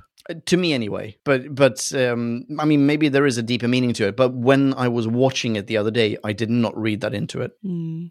I don't know. I just, it's a I really just parallel. wish, I just wish that I'd noticed the ring before to know that Any time. It's like at any point. Um, Yeah. Actually, you Capaldi's do. had And, years to just like fiddle with his ring. exactly. Uh, if that had been a little Get thing your mind out of the gutter, podcast land. Um, but actually, we I can't remember what it was, but something I wanted to check online, so we went and rewound it and watched a little bit, and it does happen to have a close up of the ring in this episode, and so it feels like they've introduced like, oh look, there's a ring that's going to be important later, and yeah, just felt really cheesy. yeah, agreed. Mm. But even so, I would like to say at this point that I still feel the rush that I felt the first time I saw this when they're taking their sweet time to properly focus on Jodie Whittaker's face. And I remember all the hope and all the promise from that moment. And when she goes, Oh, brilliant. It just floods over me every single time, even though I know what's come since. It, I know. it's such a moment. Okay, well, that's the end of the episode. So, shall we rate the thing? Let's. And now it is time to rate this. Did we laugh or hate this? Bing bong, bing bong, hey la la la la la. la. Ratings. Leon Bubbler, how about you go first? okay, what can I say about this episode that I haven't already expressed in now two episodes of Who Back When? Twice Upon a Time, or TWAT for short, that's T U A T, is an emotional ride for so many reasons. Not the least one being that it is Capaldi's finale. Obviously, the Moff knows precisely. Oh, for the past two two hours and a bit, we've put it on pedestals. We've torn those pedestals down. We've put them on, put it on new pedestals. We've torn those pedestals down. We have exalted and ripped into this episode like crazy. But I think it's fair to say that Moff knows exactly how to craft an ep that at once tugs at our heartstrings, cements him as one of the greats, and gets one of his mates a tasty extra day's work on set. What a stroke of genius to get the first doc involved before handing over to Chibbers, as this marks the end of the beginning as much as it does the beginning of the end. I'm really sorry. Um, I'll save my thoughts on Capaldi for our bonus retrospective, I think. Coming up soon, Podcast Land, so subscribe now if you're not already and tell your friends. Um, but I loved him and I, I miss him dearly. And I will say that when I watched this, I don't think I realized how much I would miss Capaldi, and I truly, truly miss him as the Doctor. As for the foe, there wasn't a foe. There was not a foe. There was a no. I enjoy the concept of the glass avatars, but I would have believed that mankind in the year five billion and two would have evolved into glass avatars entirely on their own, more so than you know literally nothing happened in terms of changing our physiology in five billion years. That's crazy bananas. As far as the companions are concerned, well, I think my favorite companion here is the first Doctor. There are a lot of decent situational comedy bits with him and Gatiss or Gatiss, or with him and Capaldi. Um, even a couple of uh, really lovely exchanges between him and Bill. Uh, good times. I said Bill. What a segue. Bill is heartbreakingly good. What's her name again? I've forgotten her name. Earl Mackie. Pearl Mackie, thank you. Oh my goodness. Pearl Mackie is fantastic. She is amazing. I want to see her in everything. The only thing that I feel is slightly odd about Bill, the character of Bill being in this episode, eh, is that they didn't talk about Cybermen in her case. Because this is at the intersection of Hartnell's farewell and, well, this point in Capaldi's timeline. And Hartnell's farewell is the 10th planet, which is the first cyber episode. Like, they, there would have been some element of her going, Yes, I know I've been turned into a Cyberman. Oh, what can you do? Uh, don't you see me as a Cyberman? And and him going, Oh, oh, so it's like your kind that caused all of this shit for me. You know, there's there's a missed opportunity there. Anyway, those are all firsts. Mostly with this episode, I'm concerned with loss, though. This is the last time that we see Capaldi, the last time that we see his companions, the last time we see his Todd is beautiful, the last time for a while that we get some decent writing and character development. I've written here. I'm really sorry. Uh, the last time that we see this intro animation, originally inspired by a fan, uh, Billy Hanshaw, I looked up his name. The last time that we hear this theme music, gorgeous. And so, in conclusion, I will say, oddly, weirdly, when we did our instantish reaction review, I gave this a numerical score. I, I give this a 3.9 that time. And for oh, the Marie's face that you didn't Wow. see. Podcast land. Wow. Oh, Wow. a chin hit the floor, podcast land. Ama- amazing. Amazing. quite literally holding her jaw up right now. And I think, oh, I mean, it- it- that expression makes me want to change my mind a little bit. But I, I think for partly different reasons than I did the first time around, I, I, I, I don't care. Um, I don't want to change. I don't want to regenerate into someone else. I'm going to stick stick around a little bit, and I'm giving it once again a 3.9. Wow. Marie, would you like to take that down a, a peg? I would, I would, Here we I would like to try. That's interesting. What an interesting score. Like- I'm so sorry that was such a long mini. I feel like we were watching different episodes there. I don't know. so, yeah, pick up on something you've just pointed out to me that well, I wasn't aware of was the Cyberman link and how nice that would have been because one of my kind of biggest, maybe, I don't know if it's biggest, but one of my bugbears with this episode is just what is the first Doctor doing there other than fan service? Like, there's no real reason. He just appears there. He doesn't massively push the story along. He's just this old granddad that like just isn't developed. Like there are definitely some like, you know, cute interactions and good lines and stuff, but I don't know, I would have not missed him if he wasn't there, I don't think. And in my head, that would have given the rest of the episode more of a time to develop itself because I just feel like it was stretched too thin. And now you've thrown this in. It's like, why didn't they go with that? Why didn't they link the two properly and make that the, if that's going to be, you know, take up half the screen time, then make that the storyline. Don't just have it as this random side character. Anyway, yeah. I just didn't really enjoy, enjoy this episode. I oh, found no. I found that it was really ham fisted in places. It was really like clunky and over the top. Like the music was almost like so distracting. It was like felt like a comedy thing in the background a lot of the time. There were a few times when there were lines that were really like we've already talked about. You know, Capaldi's having his deep moment at the end, and Nardole comes in with cuddles. Similarly, the first Doctor's having a moment when he's seen all his future selves as the War Doctor, and he's having this existential crisis, being like, "Is this what I turn into?" And Capaldi just throws it off with like, "To be fair, they cut all the jokes out." It's like, no, this is not the time. Like, it didn't. You didn't let that sit for long enough for it to mean something before you then turned it into a joke. I thought all the CGI was terrible. and I and okay, so the note that I wrote here was um that I don't think the ending is fair because the ending well, not the final final ending, but the ending in the World War One, the trenches where they all start singing, and it's such a well known piece of history that is so emotional and so like poignant and it felt like it got thrown on the end of a not great episode. And it did and it pulls on your heartstrings. And it did get me a little bit emotional as well. And i was like for that scene alone you're getting me. But there wasn't enough build up to it. I didn't care enough about the character. It just it was relying too heavily on the history of that scene for me to fill in the emotional blanks that it, that's what made me cry. If i did cry made you cry anyway at least. Someone cried. Um, Right. but it just didn't it didn't feel like this episode deserved that as an ending.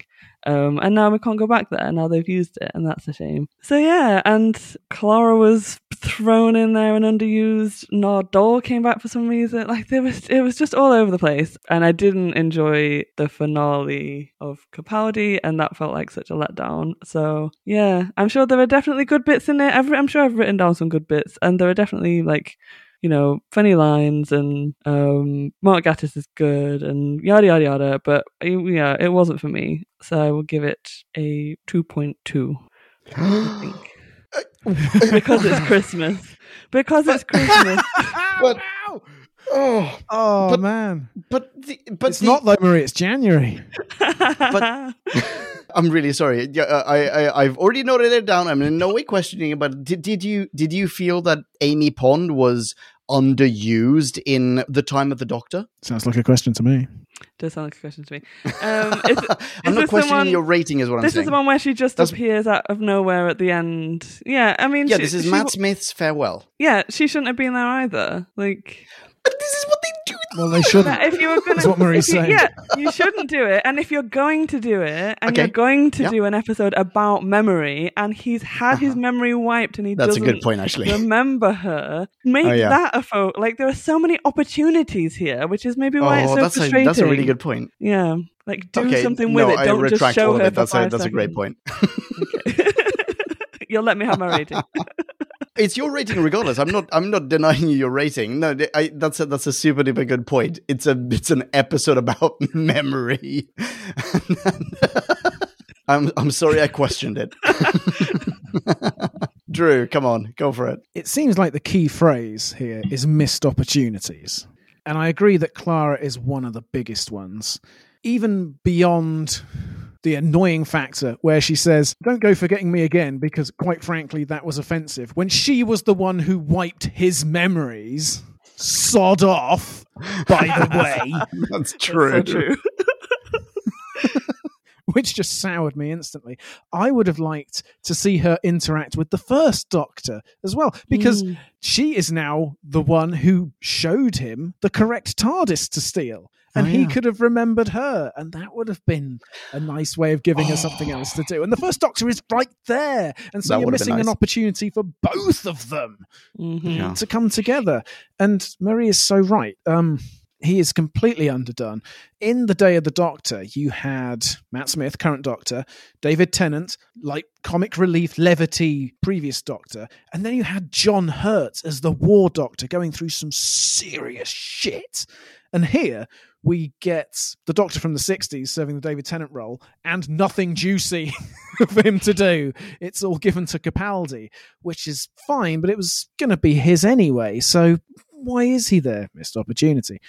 So to get back to the rating that I had actually written, because all that's just been added on the beginning, I said at the start, it's impossible for me to give this a rating, so I don't know what I'm going to say. It's an odd fish. It's weirdly circular, even beyond the circle jerk element of giving all the best roles to your friends who you've enjoyed along the way while you've been showrunner. We take a full hour to get back to what we know Capaldi needs to do at the beginning and should have done at the end of the last episode. And now the first Doctor is embroiled in this same process of distension. It's taking I Don't Want to Go from the end of Tennant and making a whole episode out of it, and I Don't Want to Forget, celebrating all the showrunners' deepest cut quirks in a 60 minute spree of onanism.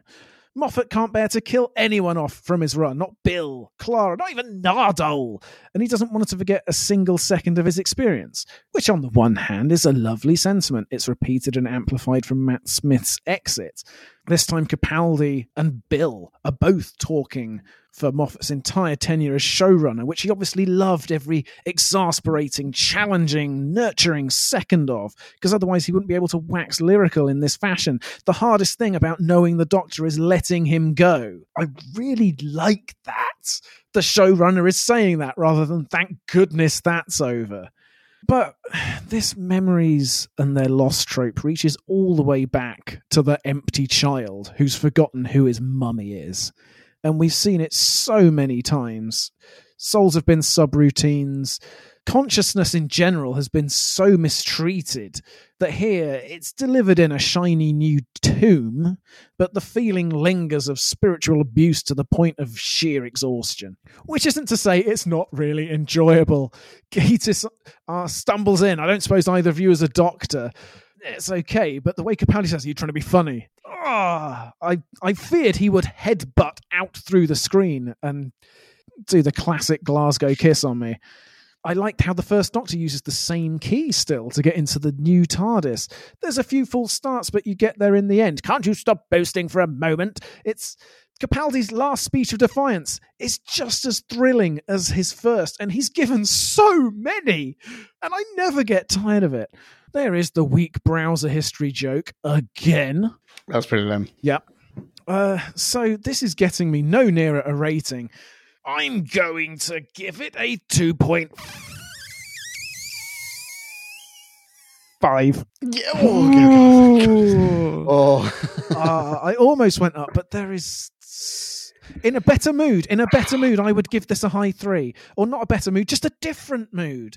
If you Can I had ask- gone after Leon, well, can I No, ask? no, are- no, are- no, no.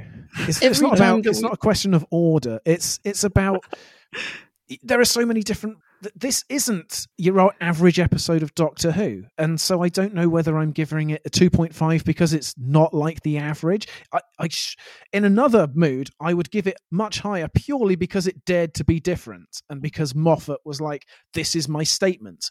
I am doing this. I'm not doing what everyone expects. This is what I want to say." And he had the balls to go through with it. But then in another mood, I'm like, well, the thing you had the balls to go through with is just recapping everything you most loved about your own episodes. Get over yourself, you egomaniac. So you see how I'm torn between these two extremes. We're not the only people who rated this episode, though. Yeah, let's hope you find some agreement among podcast land. Listener minis. Now let's hear from Podcast Land. Max 250, or it would get out of hand. So our first mini comes from Tracy from America. yeah, that worked Yeah, almost. both, both of us slowing down to try to allow the next one to catch up. Okay, so Tracy begins and ends appropriately enough. Just a quick reminder, which I suspect you'll need at the start of this episode, but probably won't actually see until the end. Yeah. Much like River and the Doctor, the Captain and the Brandy are meeting out of order. You're very welcome. It's no trouble at all. Thank you, Tracy. Thank you so much, Tracy. And if you'd like to follow Tracy, you can find her on Twitter at Yeah, God, not enough. That's Fountain Tracy. Backwards. Almost. that Are you slowing down, dude? Because you were slowing down. No, you were slowing down. Marie, you were slowing down. There's a massive delay. You're a massive delay. Who's next? Why, it's Michael. This will go well. Ridgeway. Ridgeway. That went really well. Love you, Michael. Michael! Begins. With some likes. First like on the list. The politically incorrect First Doctor and Bill's reactions. Yeah, agreed. Mm-hmm. Next, like Gatiss and the Christmas truce stuff was kind of nice. Oh, Yeah, kinda.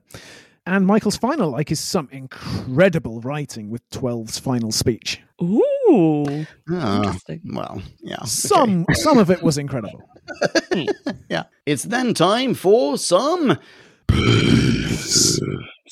First, it's a wee bit unmemorable for a multi doctor regeneration story. And where's my invading Racnoss or Cyber King to hurl Quality Street wrappers at? Rusty's cameo doesn't count. And why does it eject its gun? It makes no sense. That's going to be a pain to fix. Yeah, true. Mhm. Shit. True. Where were you when I was doing my mini, Michael? I would have given Um, this a lower score, is what I'm trying to say. Yeah, exactly. we tried to tell you. And Michael continues After the last episode of being a Cyberman punch bag, why is the Doctor not crawling around with massive internal bleeding? None of the original Doctors could refuse to regenerate and fart around for a final adventure. So that would have made. So that would have made the 1996 TV movie way better. Yeah. Yes, it would. Non-stop Seventh Doctor farting around. That is a fantastic beef, Michael.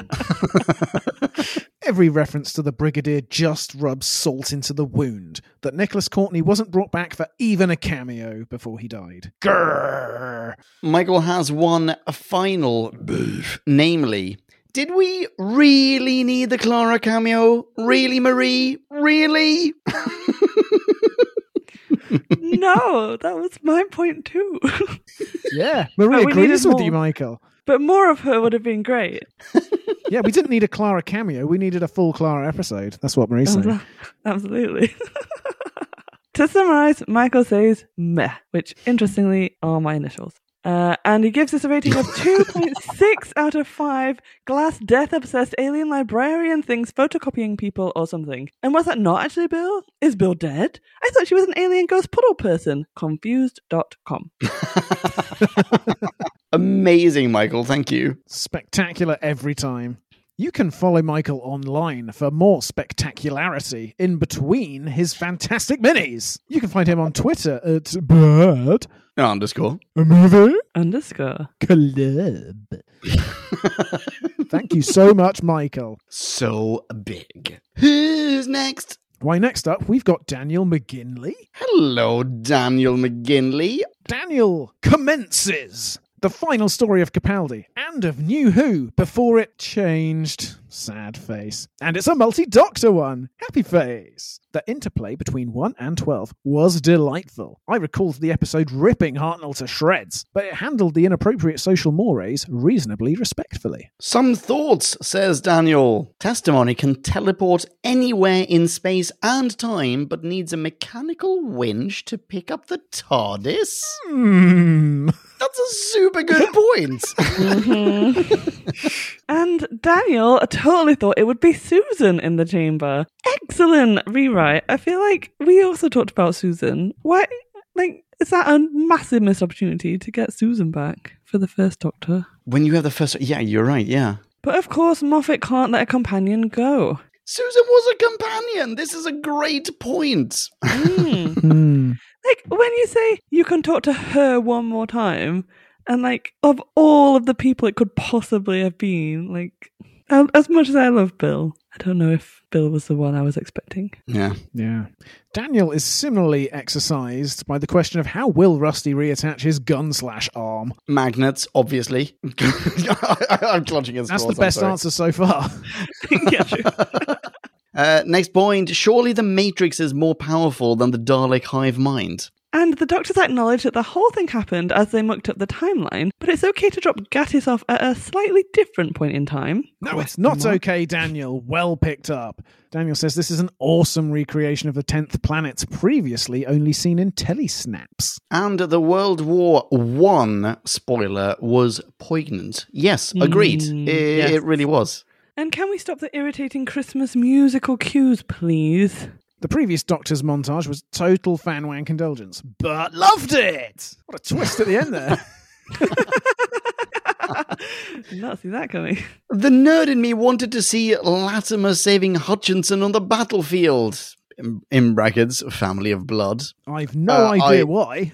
I, ne- I, I, I, I wouldn't have remembered that. Still don't.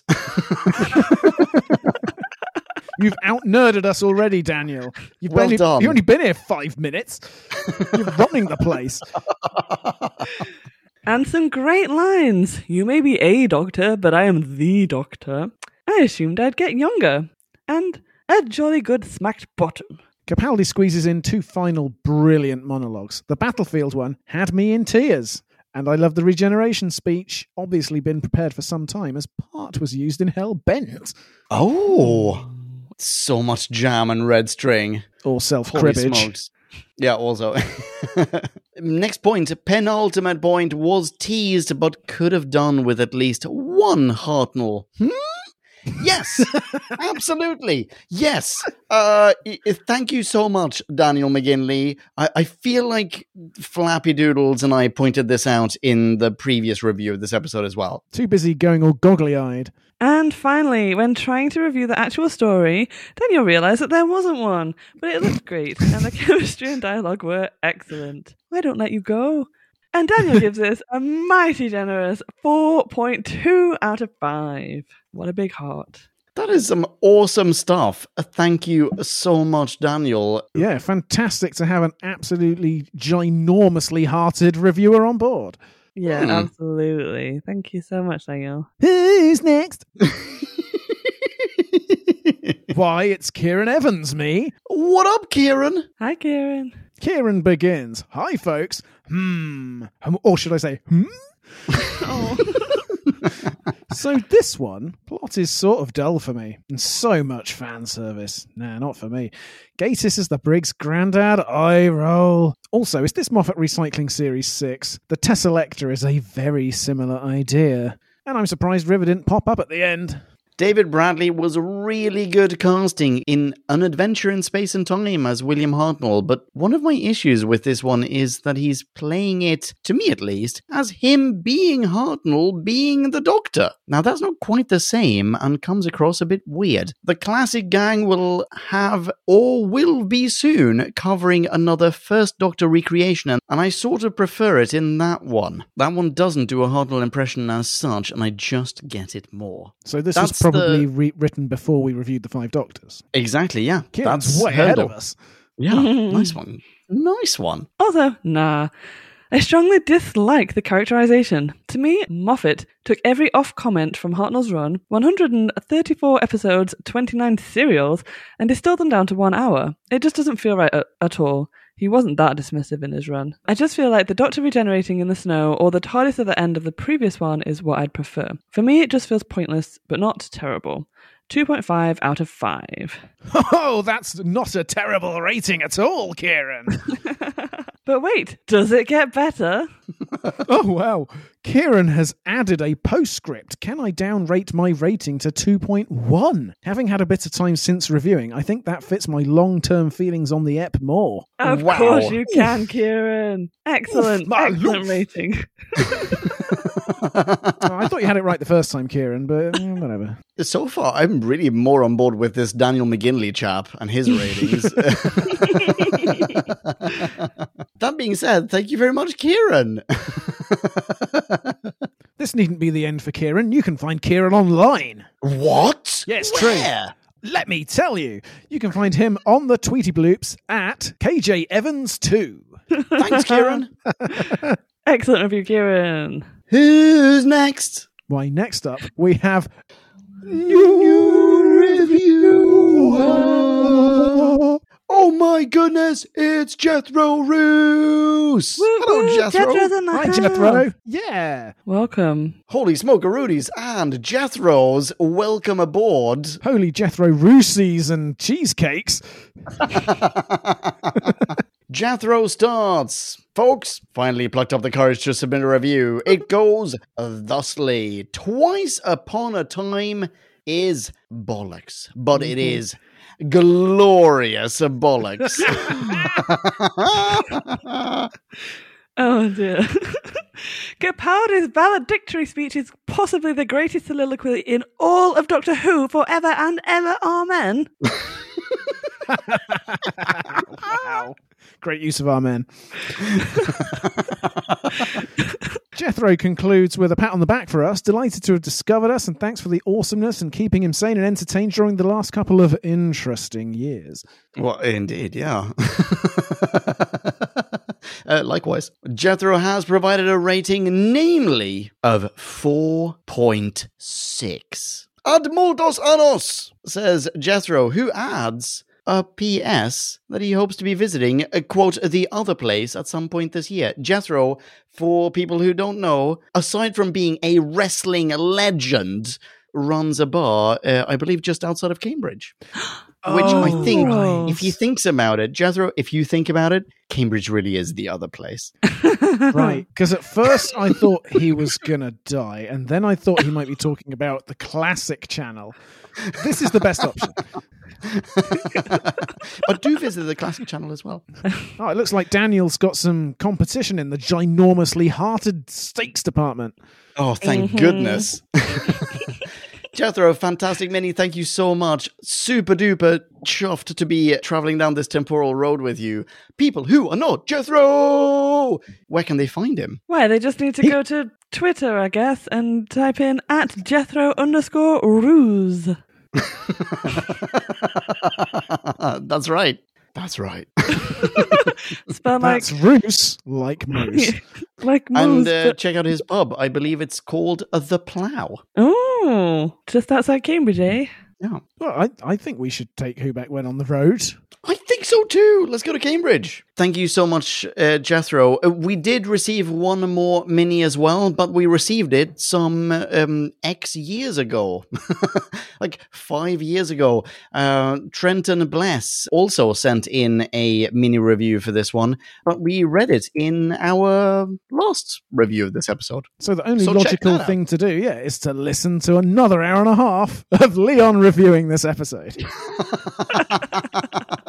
Absolutely. Okay, so that about wraps it up for all the ratings. What's coming up next? Oh, excellent question. Marie, what have we got in the classic channel? Well, obviously, the next one is a magnificent episode. It's called Frontios. I still haven't right. watched it, by the way. Cannot wait to watch it. It's meant to be shit. I cannot wait. Oh, nice. Anyone want to join me for that one? Seriously? Do it. It's going to Uh, be great. Yeah, it's going to be you and Jim. And after that, it's going to be a bonus. Leon, do enlighten everybody. Well, as we are wont to do, we have just finished an entire Doctor's run, so it is time for a Doctor retrospective. This time, the Peter Capaldi retrospective. And if people would like to write in with their own mini retrospectives of Capaldi's entire run, please do. Yeah, yeah, absolutely. List your faves, your worsts, your beefs, your likes, all that sort of thing. Same 250 words, but more diffuse than usual. More all encompassing. Yes, exactly. But that's the bonus episode. After that, I'm sure we're gonna be uh, traveling onwards and upwards with more New Who. What's uh, what's in store for us there? Well, first off, we're going to be traveling vertically downwards with the woman who fell to Earth. Pretty exciting. Another one that we've already reviewed. We did an instant reaction review of that one, and as I recall, we all absolutely loved the crap out of it. Yeah, and Tim Shaw. Tim Yeah, yeah, Ah, that's true. Uh, so, do any audio reviews on the horizon? probably not, but if we were to do one, it would be The Reaping. Definitely. Until then, where can we be found online? Marie. well, I could be found on Instagram at hmm. Hammash and Jelly. Wow, those are three of my favorite favorite things. I nearly got the number wrong there. Leon, how about you? Oh, that's very kind of you to ask. I can be found at Ponken, P O N K E N. High five me online. I will high five you right back. Podcast land. Yep, or within a week anyway. And I can be found at Drew Back When. Excellent branding. Thank you so much. and thank you so much, Podcast Land, if you've made it this far. Good on you. That's it. Be rad and excellent to each other in 2022. Oh my goodness. Until the next time, ciao ciao. Love hard, run fast, be kind, and rock on. Oh, that's nice.